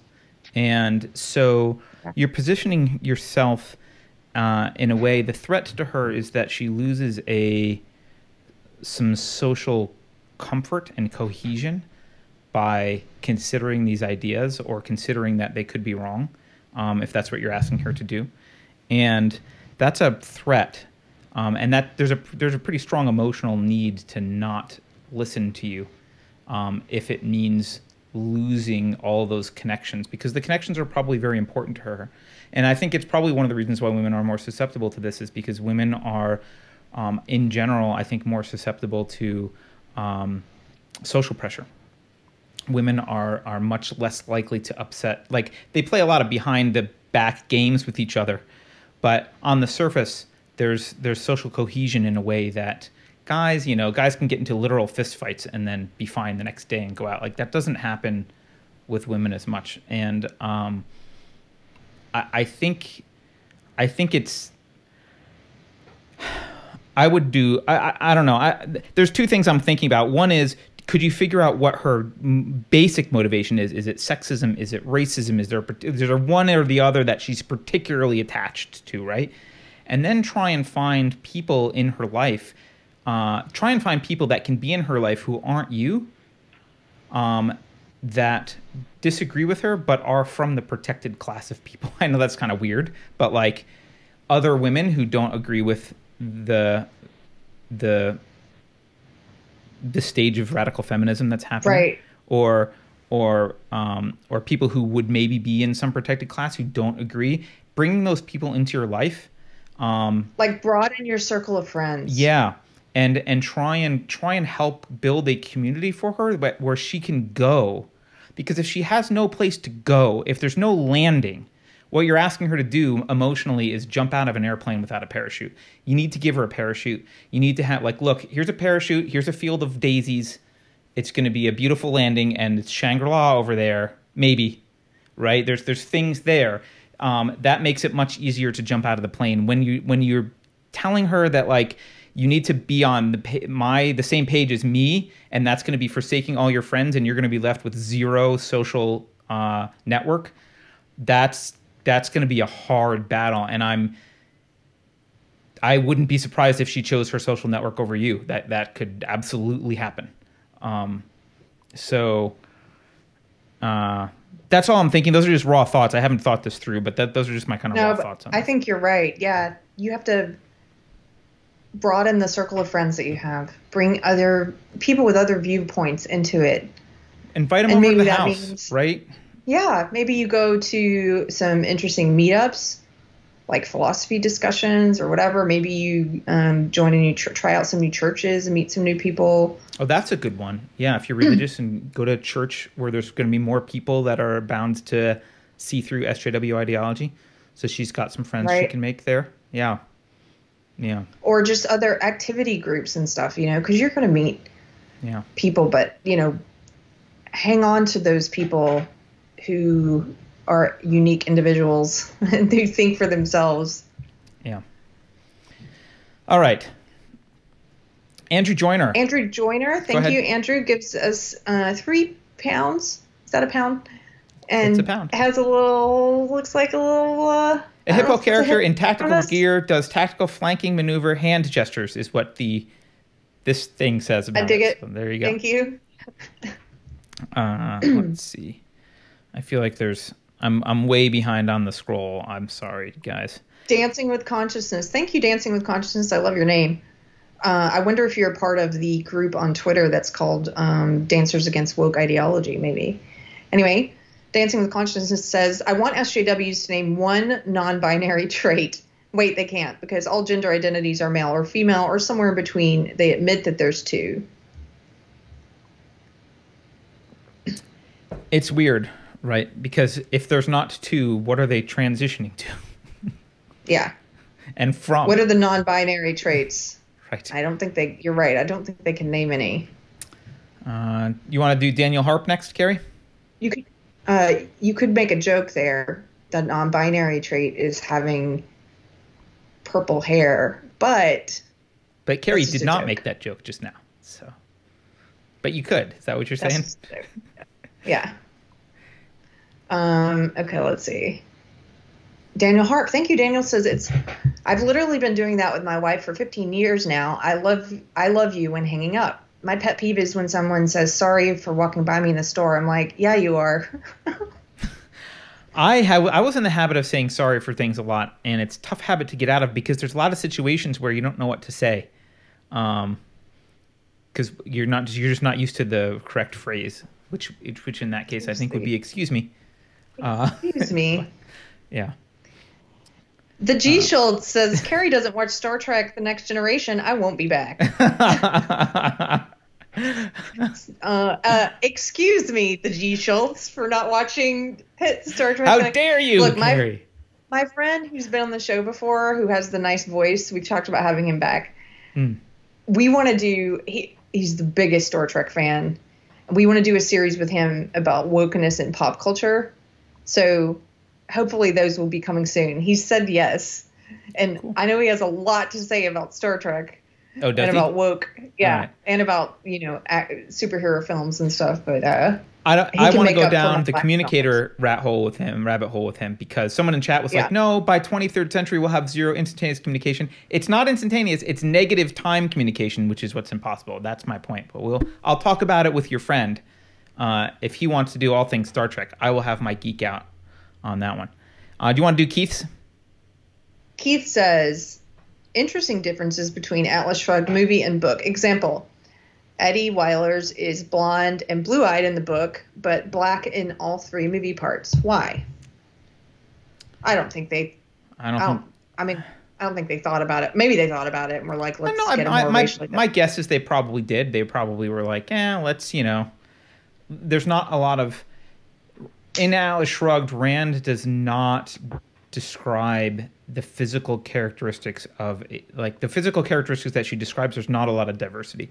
Um, there's like a Spanish dude, and most of the other people are not explicitly white, but like presumably they kind of sound like she doesn't say that they're not white i guess is the point so i think this might be an attempt to like show that her ideology actually wasn't related to race at all she wouldn't have cared so eddie wheeler's could be any color let's pick a color that Yeah. shows people that she's not uh, doesn't have any because eddie wheeler's is not a bad character in the book he's he's uh he's a good character in the book so uh, why bother you want to do why bother Why bother?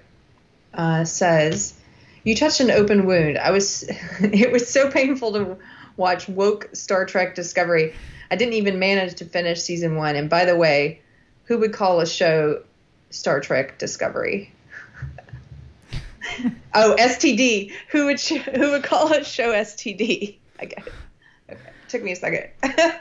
Well, I never watched the new one. I never watched it. All right, last super chat Mary, for now. Last one, Mary Little. Thank you, Mary. Says, I have no formal higher education training. Well, that doesn't matter, Mary. If Aristotle is essential, where do I begin? Um, I mean, I I don't think Aristotle in particular is essential. Although his ideas are kind of are essential. Uh, I would just read like um. I mean, just just read here. The basic works of Aristotle by Richard McKeon. Um, you you know you can also read read um, there's like there's plenty of old books by like about like the pre-Socratics. I actually think knowing about the pre-Socratics up through Socrates and the pre-Socratics, Socrates and Plato, and then Aristotle. That's not a lot, and you can read that, and then you can skip over like millennia after that, right? Like you can read that, and you you like you've got a good kind of foundation of uh, Western philosophy's origins, and a lot of the arguments that you see articulated in the last few hundred years are variations on on this. I mean, you know, people credit some people look at the Matrix and like, "Wow, it's like a it's look at the philos- look at the idea philosophically." Well, it's really taken from you know, well, but that's kind of like David Hume, which is kind of like Plato. Like it's all it's all like kind of already it all rewinds to Plato. Basically, the whole thing rewinds to Plato. Um, so th- there are not that there haven't been developments in philosophy in the last few hundred years, but many of them have been horrible, and the ones that aren't horrible are generally um, extensions and integrations of things that were said a long, long time ago, and they're just kind of modernized and made because you know uh, Aristotle wasn't perfect. I mean, it, people made mistakes. They they didn't know anything about anything basically. I mean, they had very little scientific and technical knowledge at all, so none of that could be uh, infused into their philosophy. They didn't have any of that evidence. So, all right. And there are some good. I can find. I was gonna. Someone asked me to do a class on logic, and I never did. Uh, there was. Uh, I have a few good philosophy, history of philosophy books, like uh, specifically uh, that will go over the pre-Socratics and stuff. I can find them, and I'll say, yeah. Well, you uh, right. So people are are, are like throwing out. Um, they're throwing out ancient Greek philosophers. Yeah, I mean Pythagoras, Euclid, like they're they're, they're all in there, though. But you'll you'll hit all of them if you just go through, you know, around to Plato, maybe a little bit after. So, um, yeah, okay. What else should we talk about, Keri? Uh, can I share a funny piece from a funny and a funny piece and a good point from the sermon I heard yesterday? Yeah. Do you is it? So do I have to put it on the screen, or are you just going to read it? No, I thought this would make you laugh. I'm going to paraphrase it. Oh, okay. So I go to this amazing church. I'm so happy I found it. And uh, they put all their sermons online if anybody wants to watch it. It's called Church on the Square. You can find it on Facebook. And I think they might start putting stuff on YouTube. But um, anyway, he was doing this sermon about I guess it was it, the sermon was about atheists who say that there some atheists who say that the Bible is not inspired because it doesn't reveal any scientific truths that weren't known at the time. And so he's specifically in the sermon addressing that argument.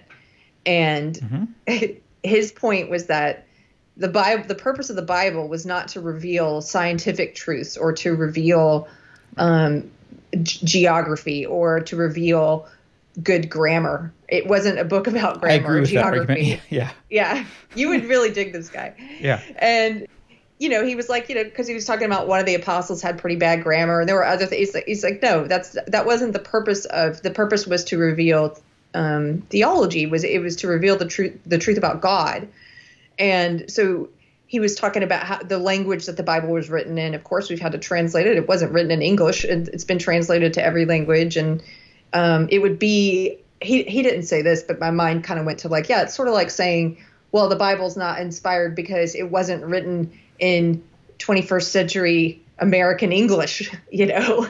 I don't know so, what even what does it mean to not be inspired? What does that mean? That it that it's not the word of God, right? Oh, is that what that it's mean? not because yeah, the the argument being that um, he read a couple quotes from some atheists, one which was sort of like, well, if if God were writing, were passing down a book of knowledge, obviously he would reveal scientific truths to us that might prevent needless suffering, like teach us about germ theory, for example, et cetera. Et cetera. I see, I see. And so and so, uh, but the the funniest part to me was, in the way he illustrated this, was he was reading a verse about how um, a mustard seed, you know, is the smallest seed, and yet within a mustard seed blah blah blah blah blah. Right. Yeah, I remember. And, and it was a metaphor, right? Mm-hmm. And so in in much the same way that God used, he was saying God used the language of the time. He's of course he's going to speak to people in their language. He's not going to he's not going to speak to them he in probably wouldn't have survived if he the, wrote it in C. Right. And and so in the same way, he's not going to spend all his time. Jesus isn't going to spend all his time teaching people um, about like science they don't know yet or about technology they don't know yet. And he was like, that verse, for example, would be like, you know, because we now know the mustard seed is not the smallest seed. So does that make the Bible um, uninspired? No. He at the time they thought the mustard seed was the smallest seed. imagine Jesus saying like, you know, an orchid seed is the smallest seed. No, and somebody's like, what's an orchid? And then well, there, it turns out the Earth is round, and there's another continent, and over on that continent there's a flower, and it's kind of a weird flower, and like, yeah. so then the whole Bible just becomes a series of like facts yeah. that don't make any sense to the people of the time. And I that also made me laugh because I was just thinking, you, you know, he was sort of like, what if Jesus hands people an iPhone? Like, here's an iPhone. I'm revealing yeah. uh, technological truth, and just the whole idea of it, it, it, it made me laugh for quite a while. Like that people have this expectation where they they look back on we look back through with 2020 vision and we say well, why wasn't this revealed and why wasn't that revealed? There's an endless number of things you can ask. Well, why wasn't that? Yeah. I why mean, did he take the time to I, explain I wouldn't what use that argument as an atheist. Uh, I know, but I know you would. But I get, I get the, I get the idea of the argument, but I wouldn't, I wouldn't use that argument. I mean, I don't think even even religious people aren't arguing that. Like religious people wouldn't argue that God literally wrote down the things. He like he spoke through people. So right. they would use the language and knowledge and understanding of people to like that that kind of makes sense uh, but you know I, I, guess maybe you could make variations of that argument would that would be okay. Um, but uh, by the way really quickly because people are giving recommendations i found this recommendation that i meant i should have i should have found before but i found it. Go to youtube history of philosophy 311 by arthur f. Holmes from wheaton college. All of his lectures are on youtube um, and the two texts that you'll have you get are um, one by a guy named Kaufman called Philosophic Classics, and it will. There's two volumes there. One is Thales to Oc- or Thales, Thales to Occam, and uh, Bacon to Kant. And then there's another one by Stumpf, which is Socrates to Sartre. Um, that is, it's a history of philosophy, and it kind of walks you through a bunch of bunch of stuff. I don't for the later stuff, maybe you could read it yourself, but for the earlier stuff, it has actually excerpts from a lot of the things and, and is helpful. So, but there's videos. There's videos to all of that online. He's I like the guy. He's a good lecturer. Um, it's you know, I don't I don't know if he's still around. Even it's from the 80s or 90s or something, but it's, it's on. Uh, it's on YouTube. Okay.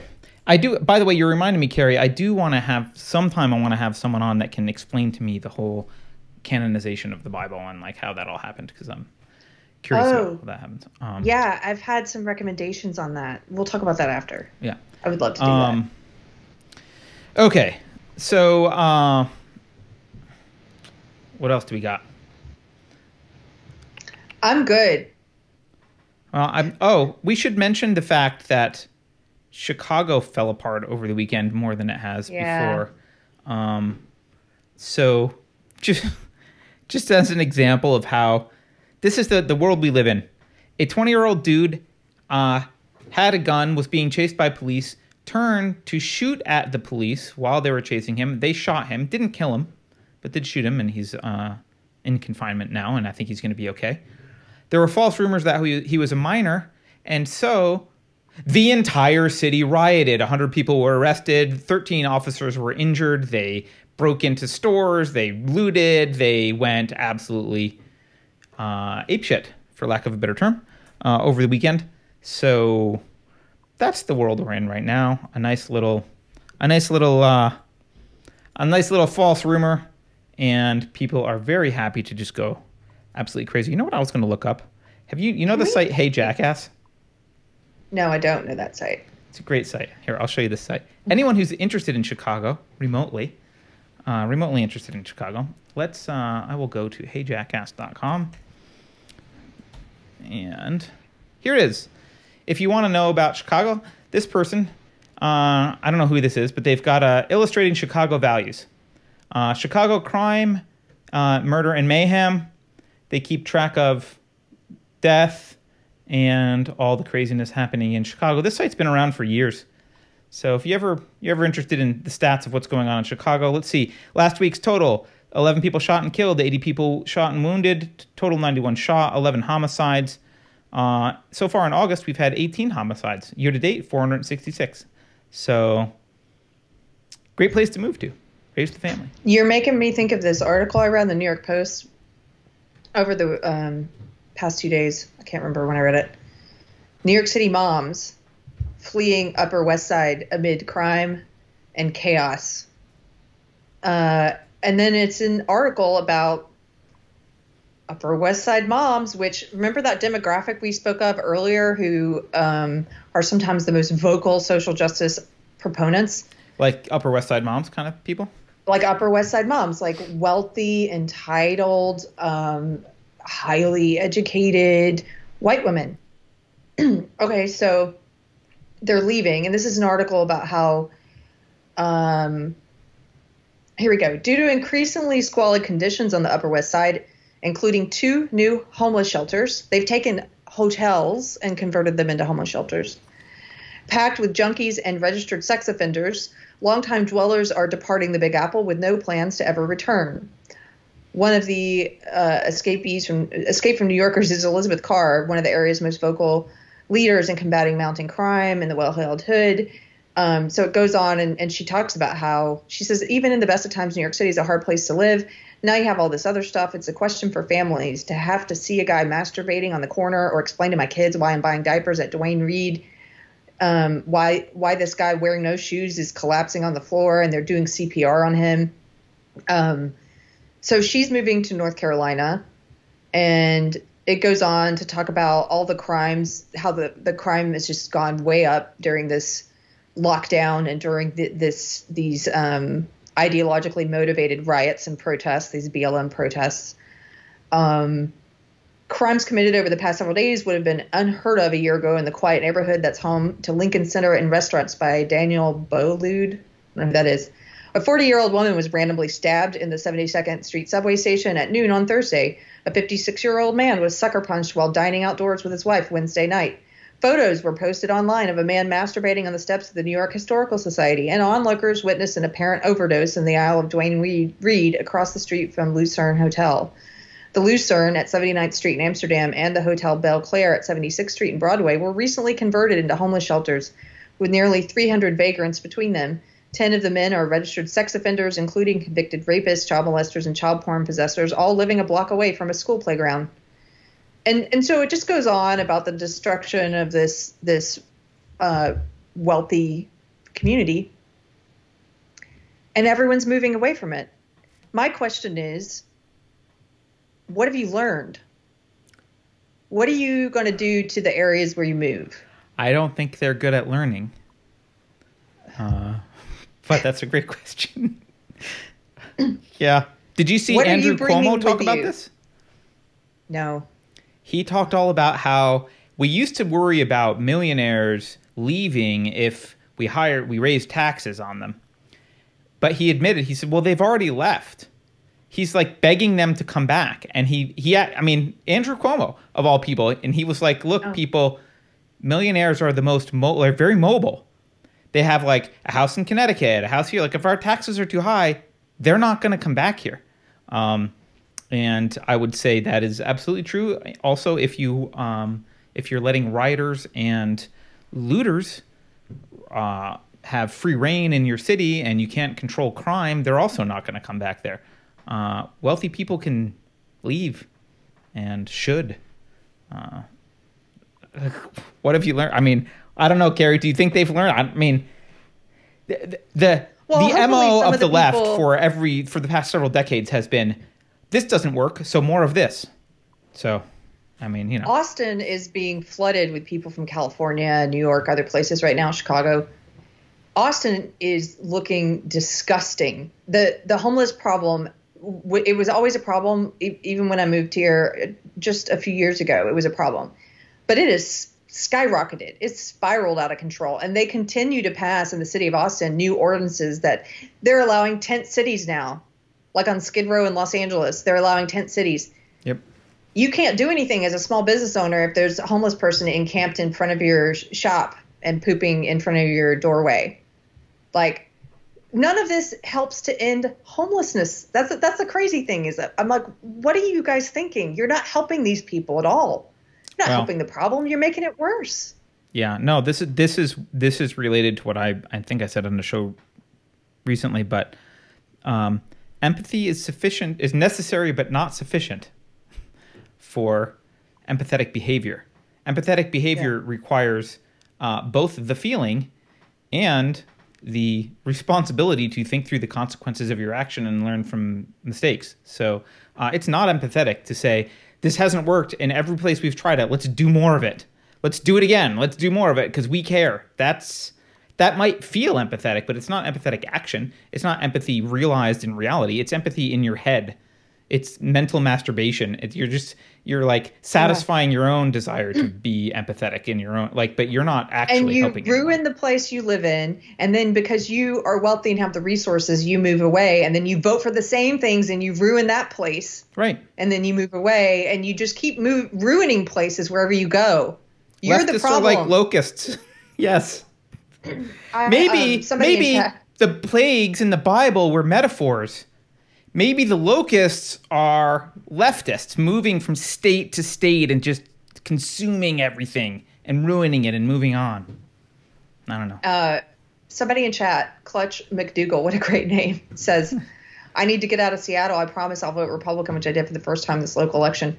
Look, I, I voted for Republican for the first time in 2018 because the Republican was the most liberal and the Beto was a leftist authoritarian. He wasn't a liberal, so it's like I can't vote for him.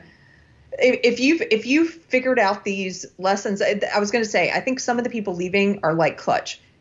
Yep. They've Some. they've awakened. They're in the middle of an awakening and they're starting to realize intent is not enough. You have to look at the consequences of behavior and votes and actions and see what happens and does it work or not? What works? And so Well, some of those people leaving are Yeah. not going to recreate the same mess wherever they go, they go and that's awesome. And I, I welcome you to Texas. Yeah. but- I mean, I'd prefer you also so think about the principles behind it, but sure. Yeah. Yeah, but so many people who are moving here have not thought about what caused the situation they're fleeing and what was their role in it. And I just, I want to shake those people sometimes. like, uh, uh, why are you bringing it here? Well, I mean, this is one of the things. If if we end up having a free state somewhere, a free society somewhere, um, this is actually something the libertarians disagree about. I think a lot of libertarians are like, well, borders are borders are violence and you can't stop people from crossing borders and blah blah blah and like while i technically agree sort of uh, you can have private property you can have a door on your front house and similarly you can put a fence on private property and not let people in and the only way that a free society is going to survive is if uh, the people in that society are vigilant about not letting people in who are, are bringing toxic ideas that like it's just not uh, you know i'm sorry but multiculturalism is great when you're talking about food and clothes and music uh, but when when you're bringing those aspects of a culture that are antithetical to individualism and i'm not meaning different ethnicities i'm meaning california culture when you're bringing you can bring berkeley hacky sack berkeley hacky sacks can go to texas any day berkeley ideas should stay in berkeley like they can't they can't come. You can't bring your Berkeley ideas to Berkeley. You're, you should, or to Texas or anywhere else. Um, you, you gotta you, you, gotta push back on this, and obviously you can't physically stop people from moving, given in the current environment. But um, but yeah, I mean, it's a virus. It's COVID's not the viral problem we have. The viral problem we have is leftism. That's the oh, we have a pandemic. We're in the beginning of a pandemic right now for sure. And I wish I could socially distance from all of the people who are spreading. oh, I think we're in a pandemic that I think we've been in a pandemic and we're just now noticing it's been asymptomatic largely. And like people are, oh, what? Wait, there's results. Racism is a result of this? Yes. Yes, racism is a result of this. Thank you for noticing. Right. Now leave it in Berkeley. Uh, when you come to Texas, leave that crap in Berkeley. Uh, I'm not right. in Texas. I'm closer to Berkeley, actually than Texas, but not ideologically. uh, let's do a couple super chats. Okay. Um, let's see. TM Sani, 23. Um, I'm not sure how to pronounce that. Sorry. We are the internationalists. Lower your shields and surrender your property. Your white fragility will adapt to service us. Resistance is futile. Do you get the Borg reference, Keri? You watched enough that you got the Borg reference? I, I watched enough to get what you're saying. Resistance right. is futile. Thank you. They are the Borg. They are the Borg. Except for you're uh, allowed to criticize the Borg. Let's see. We, we have. I thought there was one more that I missed. Oh, Dancing with Consciousness. Thank you. Moved from California to Texas four years ago. Sorry, not sorry. Oh Hey, Dancing with Consciousness. I don't have a problem with you. And I moved here from California. Also, I'm you know hypocritical about my distaste for Californians moving here it's very specifically it's the California idea it's the ideology that I don't want moving here. If you're a Californian who like I've said before on this show, I met these people in my little town here in Texas who learned I was from California and they were they were from California and they said, "Oh, you it we need more. That's great. We need more California and Texas if you know what I mean." And it just blew me away. I thought, "No, I, I don't I don't know what you mean at all. Didn't you just spend the whole conversation telling me about how you had to leave California because you couldn't afford to live there anymore because it became intolerable? But now you say we need more of that here. What are you talking about? No. like, don't get it. Yep. Um, it is, I don't know. It is a form of like, there's a form of selfishness to it in a bad way. Like I, I can use I use the word selfishness sometimes to mean like ra- rational selfishness, which is a little bit difficult, but there's a form of like narcissistic, like, well, I ate my fill of California and ruined it. Now I'm moving on to Texas. I'm going to do that. Like, like, do you have no sense of personal responsibility? Did none none of your behavior in California, like, you're just absolved of any guilt for anything that's happening? You have no no need for introspection, no self examination. You were there for 30 years and like, nope, not going to even consider that you might have been a contributing factor. Uh, that's a that's a level of narcissism that's disgusting. Um, let's see. We have actually got another one from I think Joy. Joy Hafford. Thank you. Gave us five bucks. Yeah. and you, no comments. Thank you. All right. Um, before we wrap up, there was something I wanted to say on Friday, Keri, and this is not a big deal, but I just want to I want to put it on people's radar. Um, have you paid attention to any of the FISA hearings? Not really. So, um, there was the whole Marussia collusion crap. I think we've talked before. I mean, we haven't gone super deep. Other people go really deep on this stuff, and so you can go to like Dan Bongino or someone if you want the really deep political analysis here. But just at a high level, um, we're in a place right now, and I don't know that people are paying attention to what's going on. Senator Josh Hawley last week, he interrogated the former Attorney General um, Sally Yates about FISA abuse. So it turns out that the FBI was using material misleading and outright false information on FISA warrants to obtain wiretaps, and this is on the Trump team. Um, and um, and he was asking Yates, the Attorney General, because she signed off on these warrants, uh, these warrant applications. Hey, you know, did you review them? She's like, well, yeah, blah blah blah, and we're in this this place where no one is held accountable for anything. Like we know that falsified documents were shared were were, were submitted by the FBI. We know the Attorney General Department, uh, the AG under Obama. Uh, approved them.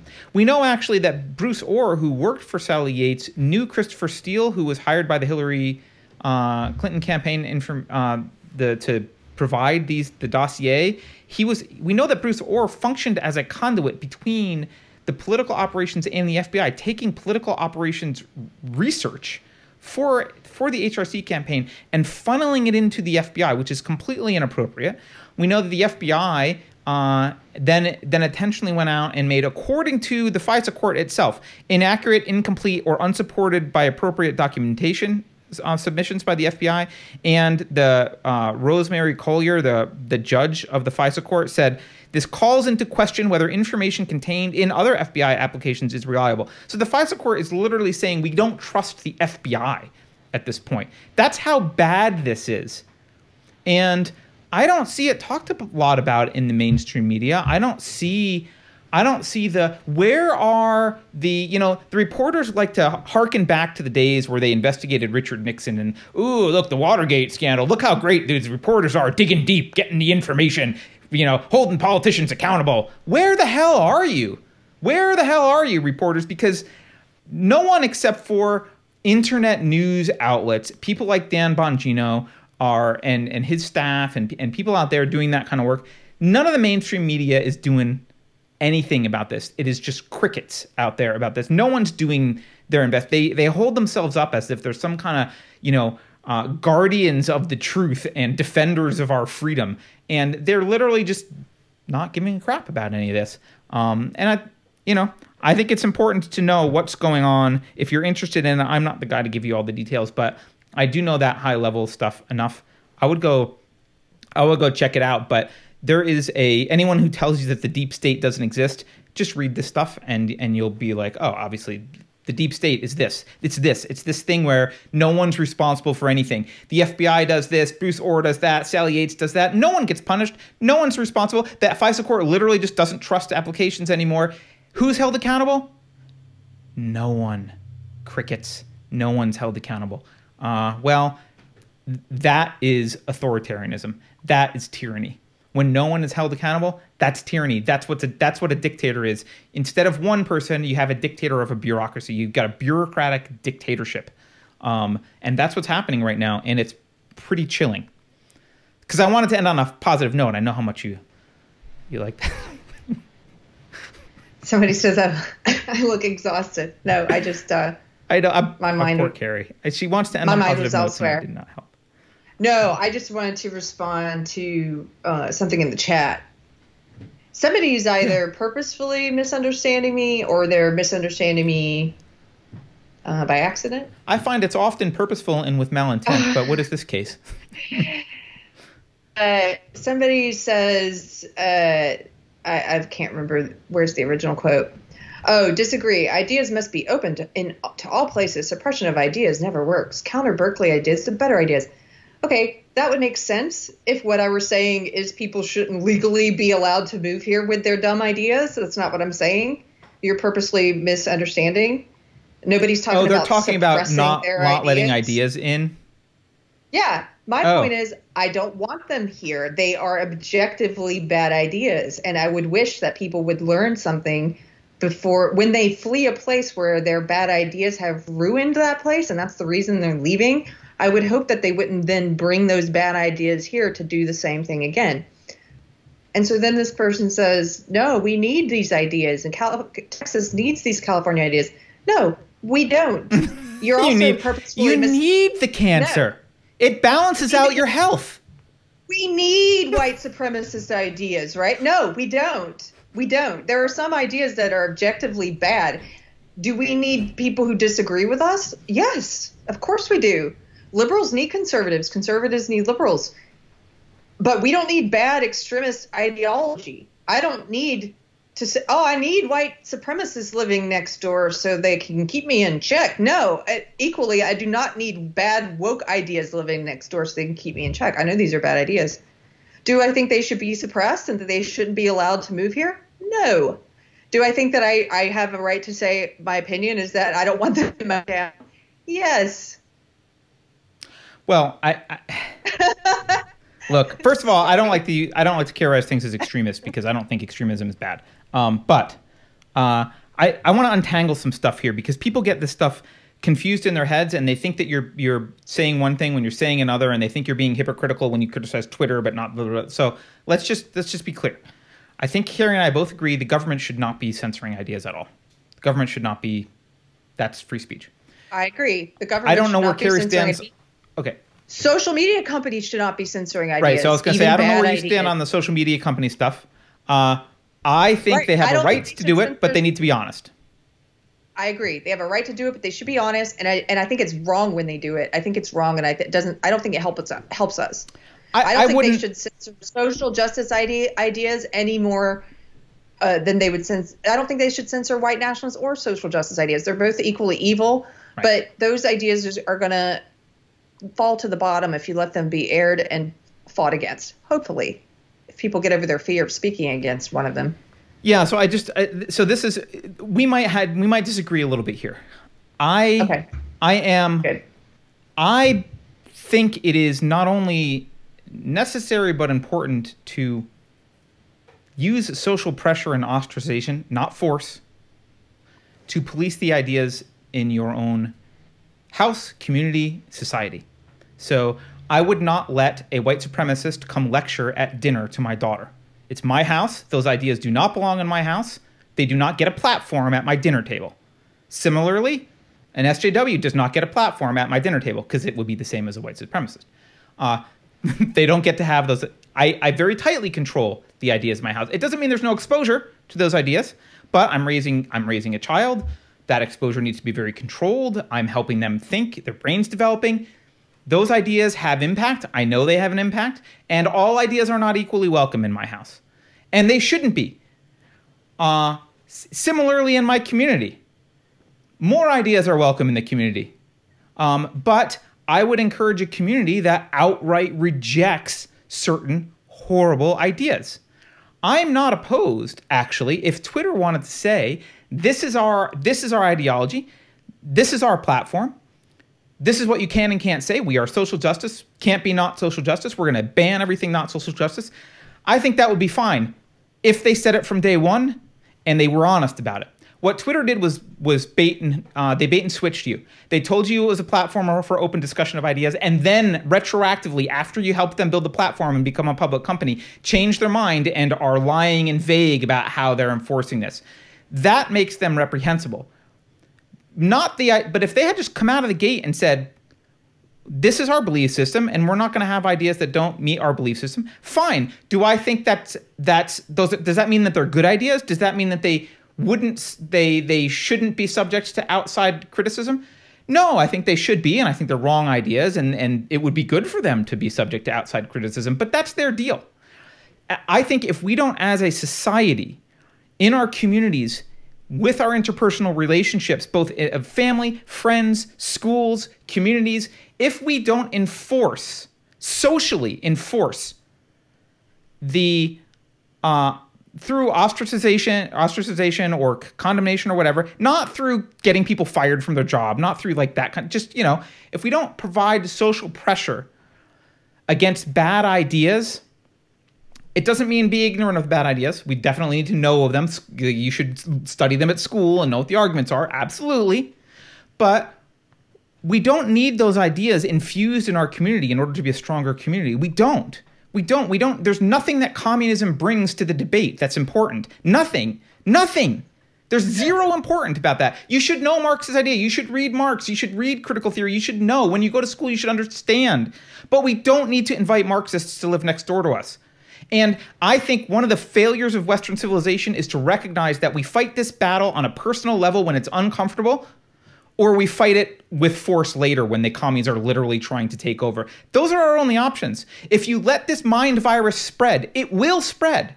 And when it does, they will seize the reins of power and then then the real war will start the way to avoid the real war is to have the social war. It's to have the war at the level of words at the level of social ostracization. And if we're wrong about this i'm all about the freedom of other communities. If the if the sjws want to go stay in their area and practice social justice to their heart's content good on you you do that as much as you want. I don't want to do it where I am. We don't want those ideas. Like I wouldn't want those ideas where I am, and uh, I, I wouldn't make them illegal, but I certainly wouldn't tolerate them socially. And you need a strong, you need strong social cohesion, and need shared community values in order to do that. And and one of the things that's happened by pushing uh, div- the by pushing the idea of moral relativism and cultural equivalence, we have entered into an era where communities do not share values and any old thing can come in and you're not allowed to criticize it. So when radical Islam comes in and starts grooming gangs in the UK, you got to keep your mouth shut because it's a different culture and you wouldn't want to offend them. That's right. where this goes, guys. You need That's to police this, this it's like saying uh, we need those ideas about grooming children. So, but you know, no, I don't. No, we don't. ideas in it. We do and, need to and, be aware that those ideas exist in the world. We do need to be aware yeah. that they exist, but we don't need to live next door to them. Right, and I don't need to want them or invite them in, into my space. No. Uh, no. Oh gosh, there was something else. And, and to oh, the libertarians in the said, audience, sorry, go ahead. Go ahead. Well, there's someone else said. Let me. Let me. Someone else said that California has been influencing Austin for a long time, and that's why Austin's cool. I don't disagree with that, but I think what you're doing is is uh, conflating the two different meanings of culture, like Carter says. Yes. There's culture, culture when it comes to food and music and art and um, openness, and and I, I don't have a problem with any of that kind of California culture. That's not what I took these people to mean when they said we need more California in Texas. If it was, I would have agreed with them maybe. I don't have a problem with that, with the art, with the music, most of it, right. um, with the different you know types of food. I don't have a problem with that. I have a problem with the the kind of culture that is about ideas and philosophy. And no, we don't need the culture of California when it comes to ideology and philosophy. I don't need that here in Texas. And that's not what makes Austin cool. That's what has created tent cities in Austin and homeless people pooping in your storefront. That's not cool. Do you think that's cool? Being a right. shop owner and stepping over poop in the morning and calling the cops and being told there's nothing they can do about it? Right. No, I mean this is I, I this is why I don't I don't write a lot. I don't write as much as I want to, but I wrote an article about culture for this reason because the term culture is a, is a bad term. It's a crappy word and the reason it's a bad term is it includes things of moral relevance and include and includes things of moral irrelevant, like amoral stuff. Culture can mean food. But it can also mean do you throw gays off of skyscrapers because homosexuality is punishable by death? That's also culture. Like those two things, cult, that and food should not be in the same category of a thing. Yeah. That's a, it's a horrible idea, right? So when we talk about preserving Western culture, we're talking about the philosophical foundations of Western culture, not French fries and hot dogs. That's not what we're trying to preserve. I don't want French fries and hot dogs. Bring your other cultural foods in here. Bring the music. Bring the other stuff. It's the it's the philosophical. It's the moral ideas that matter.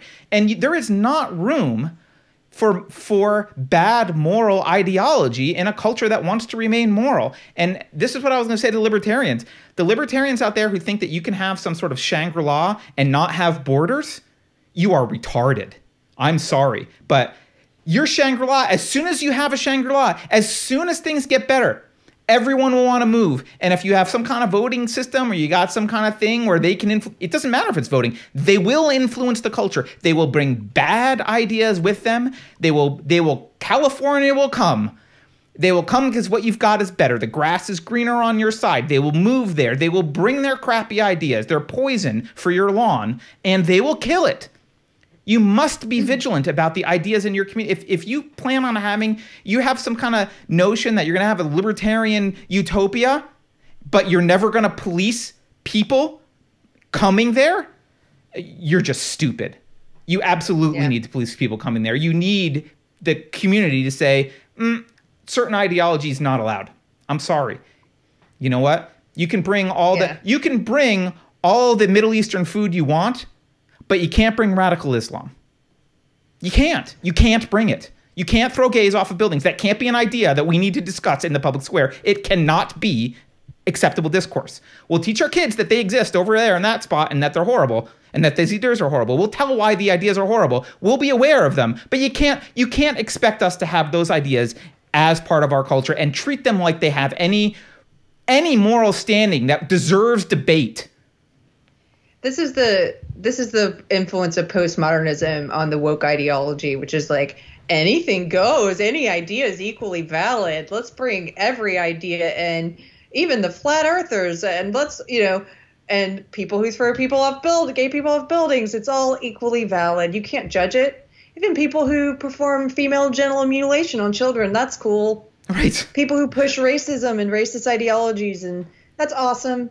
Right. Bring it on It's in. We're, we're multicultural. Bring it in.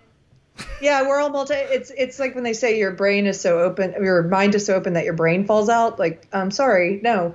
Some ideas are objectively better than others, and uh, there's a difference between. I think also people, like we've said, they they start confusing uh, legality with morality, or legality with with what's ethical. Well, I think I think a lot of people wrong. refuse. They confuse morality with what most people vote for, or what most people think. They they're social metaphysicians. They look around and they say like, well, this is what other people think is right, so this is right.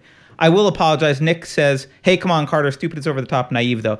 Yeah, okay, naive. They're not stupid. That that's correct. The a lot of these people are not stupid, but they are naive. And I do think it's against libertarian principles to not have borders.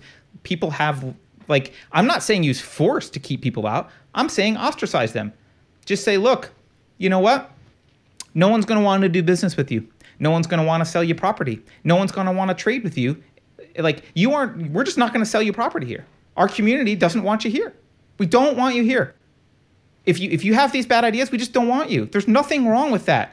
There's nothing. In fact, that's the only way that you preserve the West. That's the only way. again, you're talking about social ostraciz- ostracization. I can't say that word.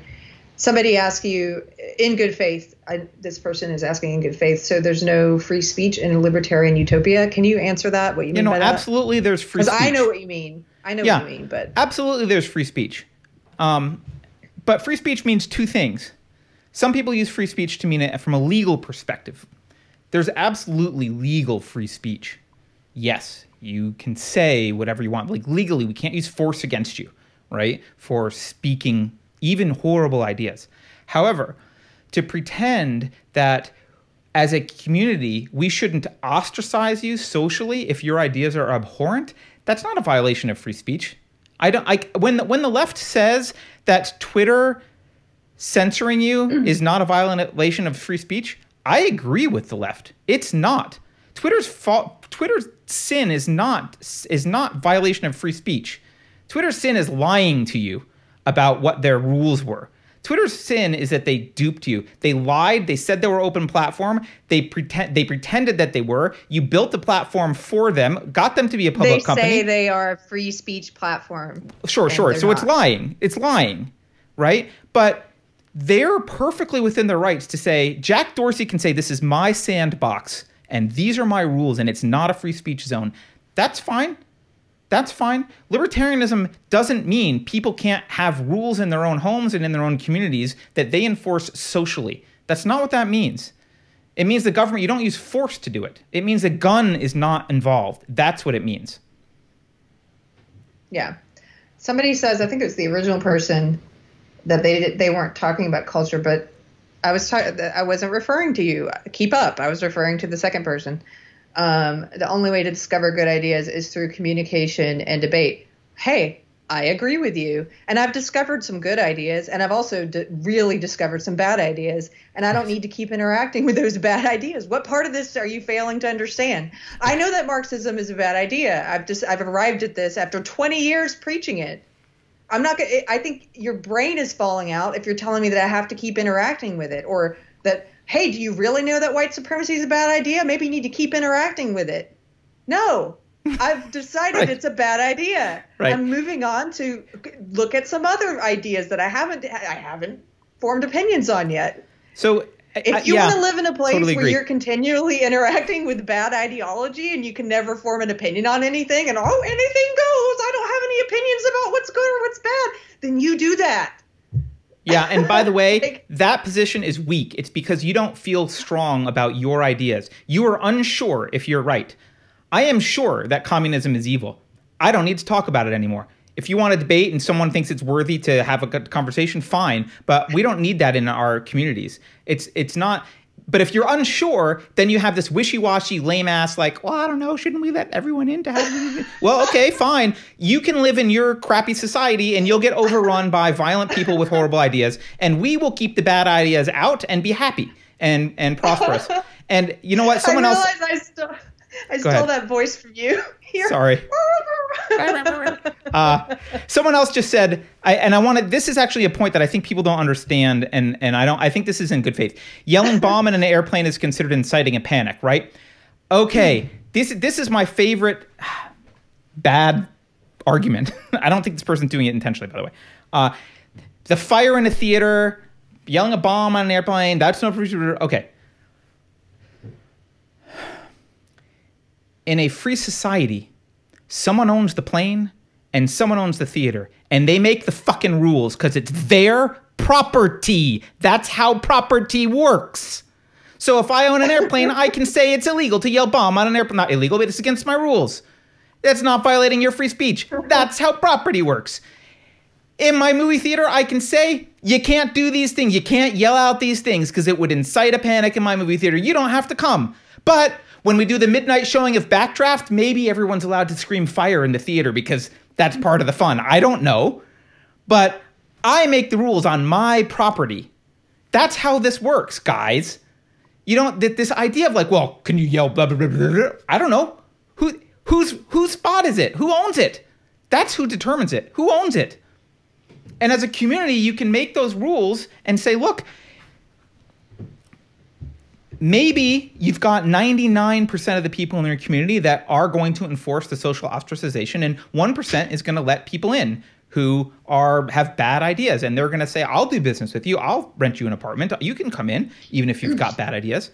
Okay, well, now you've got a choice to make. Do you stand up and ostracize that 1% and show them that you care about your community and the ideology here and you're willing to protect it and that you have the foresight to see what generation after generation of horrible ideology does? Because what you're experiencing right now is not some new freaking thing. This isn't like you know, three weird years ago, leftists opened a, a, magical can of social justice worms on you, and you just it came out of nowhere. This crap you've let in this country for decades, well before I was born, before our grandparents were born. You let bad ideas in the country, community at large. We let these ideas here. We let them foster. We let them teach our kids. We let them go everywhere, and this is the result.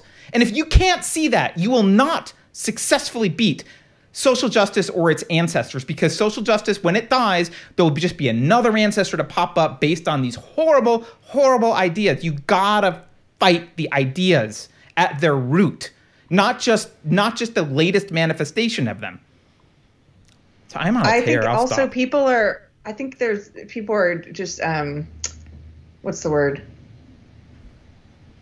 conflating a lot of different things here and not understanding any nuance like I'm not saying don't read Marx and be familiar with what you're talking about. You said and, the opposite, actually. Yeah, we said actually the opposite. yes. And Judson, I have to give Judson credit. He said you can read Marx without French kissing him. That's yes. That's Thank what you. I mean. yes. You can read Marx without. Look, I read this awful book. Yes. Uh, recently, even though I knew what he was gonna say and I wasn't wrong, I was like, I pretty much think I know what's in here. I think it's gonna suck. And I ended up it sucked. Is she?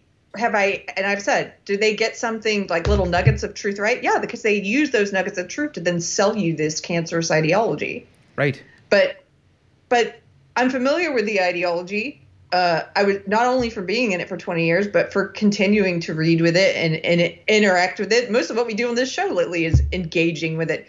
I've, Does I've got crappy Kimberlé like, Crenshaw here and move crap right, over there. I'm reading. Like, I'm reading lots of crap. to my neighborhood and change my. Please come change my uh, laws and please get on my city council and please start indoctrinating my children. And should I welcome all that with open arms? No, no, I don't need to. Well, I can be informed about what this is and continually updated on it and continue to engage with it and still say, I do not want this in my neighborhood. I hope that fewer people with this ideology move near me. It's not a bad thing for me to hope that. I also hope that fewer child molesters move near in my neighborhood, and I hope that fewer white supremacists move into my neighborhood.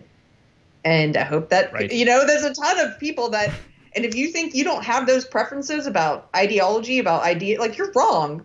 I think. I think you're go, probably you know lying what? Go move. They used to say this to, to libertarians and, and atheists all the time, or not atheists, libertarians and, and, and minarchists all the time. Why don't you go move to Somalia? Why don't you go move to Somalia? Why don't you go go move to somewhere with horrible ideology? Go move to somewhere where uh, there is absolute ab- abhorrent ideology, and then tell me that it doesn't matter who your neighbors are, and that every idea should be treated equally, and you should argue. By the way, people in chat, some people are like, I hate when Carter gets squeaky. Some people like when I get squeaky. And someone probably correctly said, I they think that people are egging me on intentionally for the show. I know I'm very animated today. Sorry. Uh, we took but, bait. And, you know, but I, you know, whatever. I, I don't. I, I don't feel like, bad about it. It needed to be said. No. And if it's entertaining, yeah. I don't care whether it, it's entertaining in a good or bad way. If it made you listen and think about these ideas, then it was worth it. So. Right. and I would like I people who share my values to move next door to me. I hope that Carter one day leaves California and moves next door to me. Mm. Someone said, yeah. no, no, we tell anarchists to go there. Oh, that's right. It is. It's anarchists that you say to go there. Uh, yeah. yeah. Okay, well, we should wrap up. We should Thank you up. for a lively ending. Sorry. Wait, do we can we have is there any positive news I can think of for you? Oh wait, hold on. We have a couple super chats we need to do too. Oh, sorry. Digital Man 2112, not 2012. 2112 says Mike Huckabee posted today that murders in Austin, Texas are up 64%. Please stay safe. Wow. Really? Yeah, I don't doubt it. Jesus. I haven't read that, but it doesn't surprise me, I guess. Uh, Joy uh, Hafford says, "Thank you, Joy." She says it is in depth on Hannity on Fox about the visa abuses. Oh, okay. I think you mean FISA abuses, but uh, there's an investigation ongoing and about to break uh, loose all hell in October. Okay, so Fox is doing. Something. I don't really watch. I, I see CNN mostly and so the other mainstream stuff. Uh, I'm glad that Fox is doing something, at least. Um, but let's see. I don't see these. You'll have to read them. I, we might. That might be. Oh no, this one might be the last one. Let's see. Next one.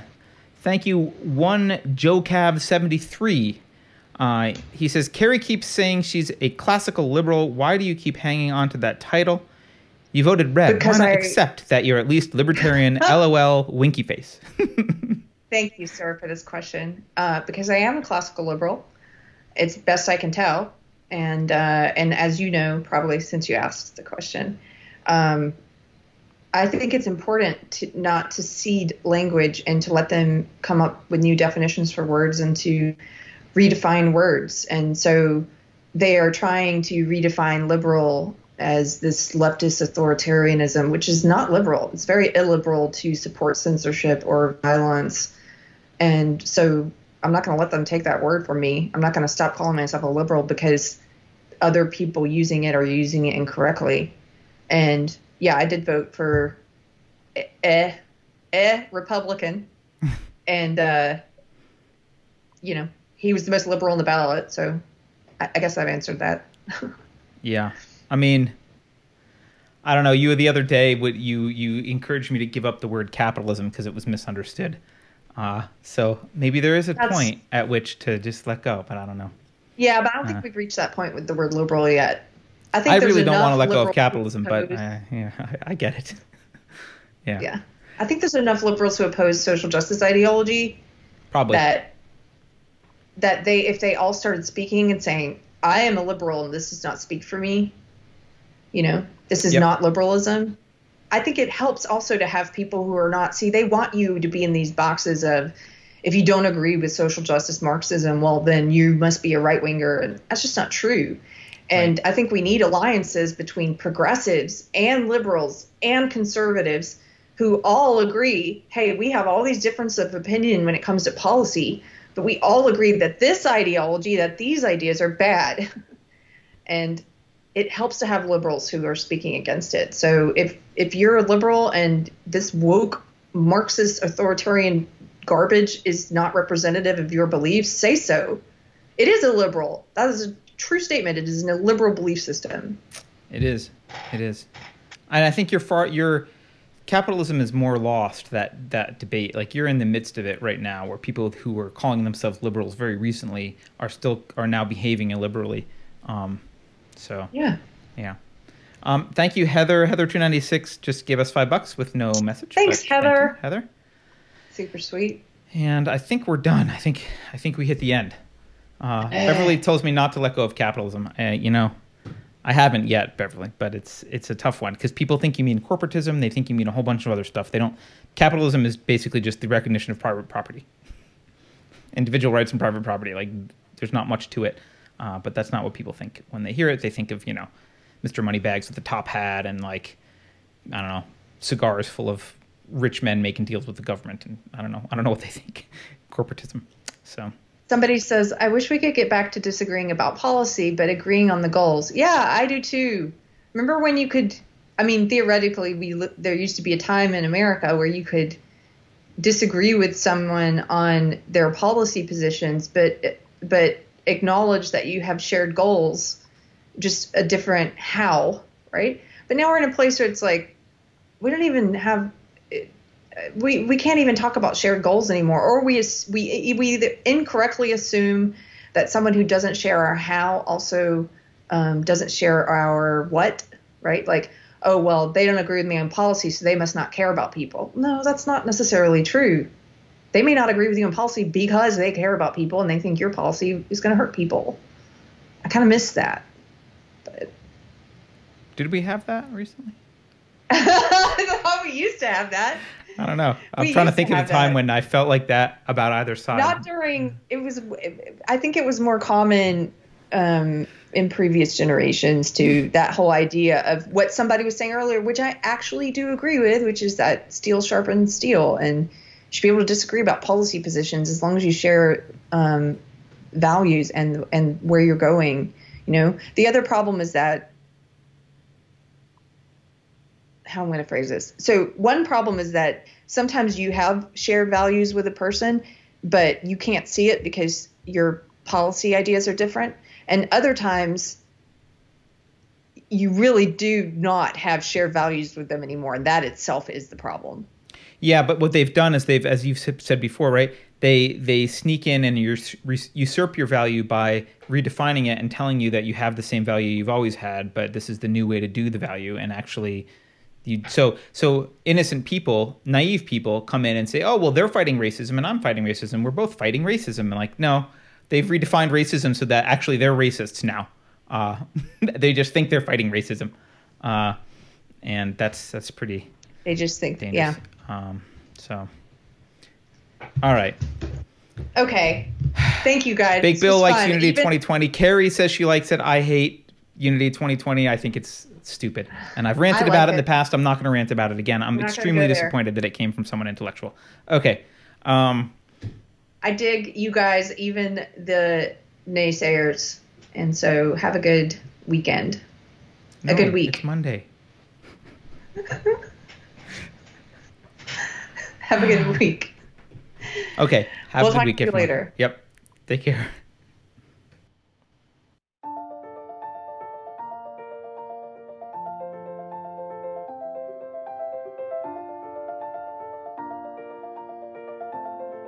Thanks for watching. If you're new to the channel, we have a deep content library that includes interviews with everyone from Mike Cernovich to Meghan Murphy, so go check it out. If you'd like to see more, please consider supporting the show by visiting unsafespace.com/donate. You can find us on all the major social media platforms, at least for now, and you can find a community of like-minded individuals on our Unsafe Space chat on Telegram. See you there.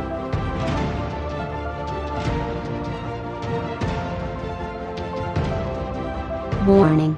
This is an unsafe space. Dangerous ideas have been detected. The content of this production has not been authorized by the Cathedral. Pay no attention to it. For your protection, the following co-conspirators have been unpersoned and marked for cancellation. Please avoid any contact with these individuals. Twitter tells me there is a 98.2% chance that these are all Russian bots. If you think about it, no one should be allowed to express opinions. But don't. Think about it, I mean. That's not your job. Thinking has been scientifically proven to be less efficient than compliance. It is not a cult. Now please forsake all previous beliefs and stop asking questions.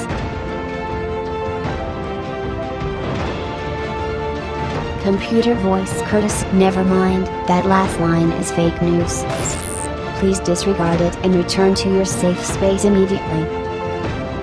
There will be cake.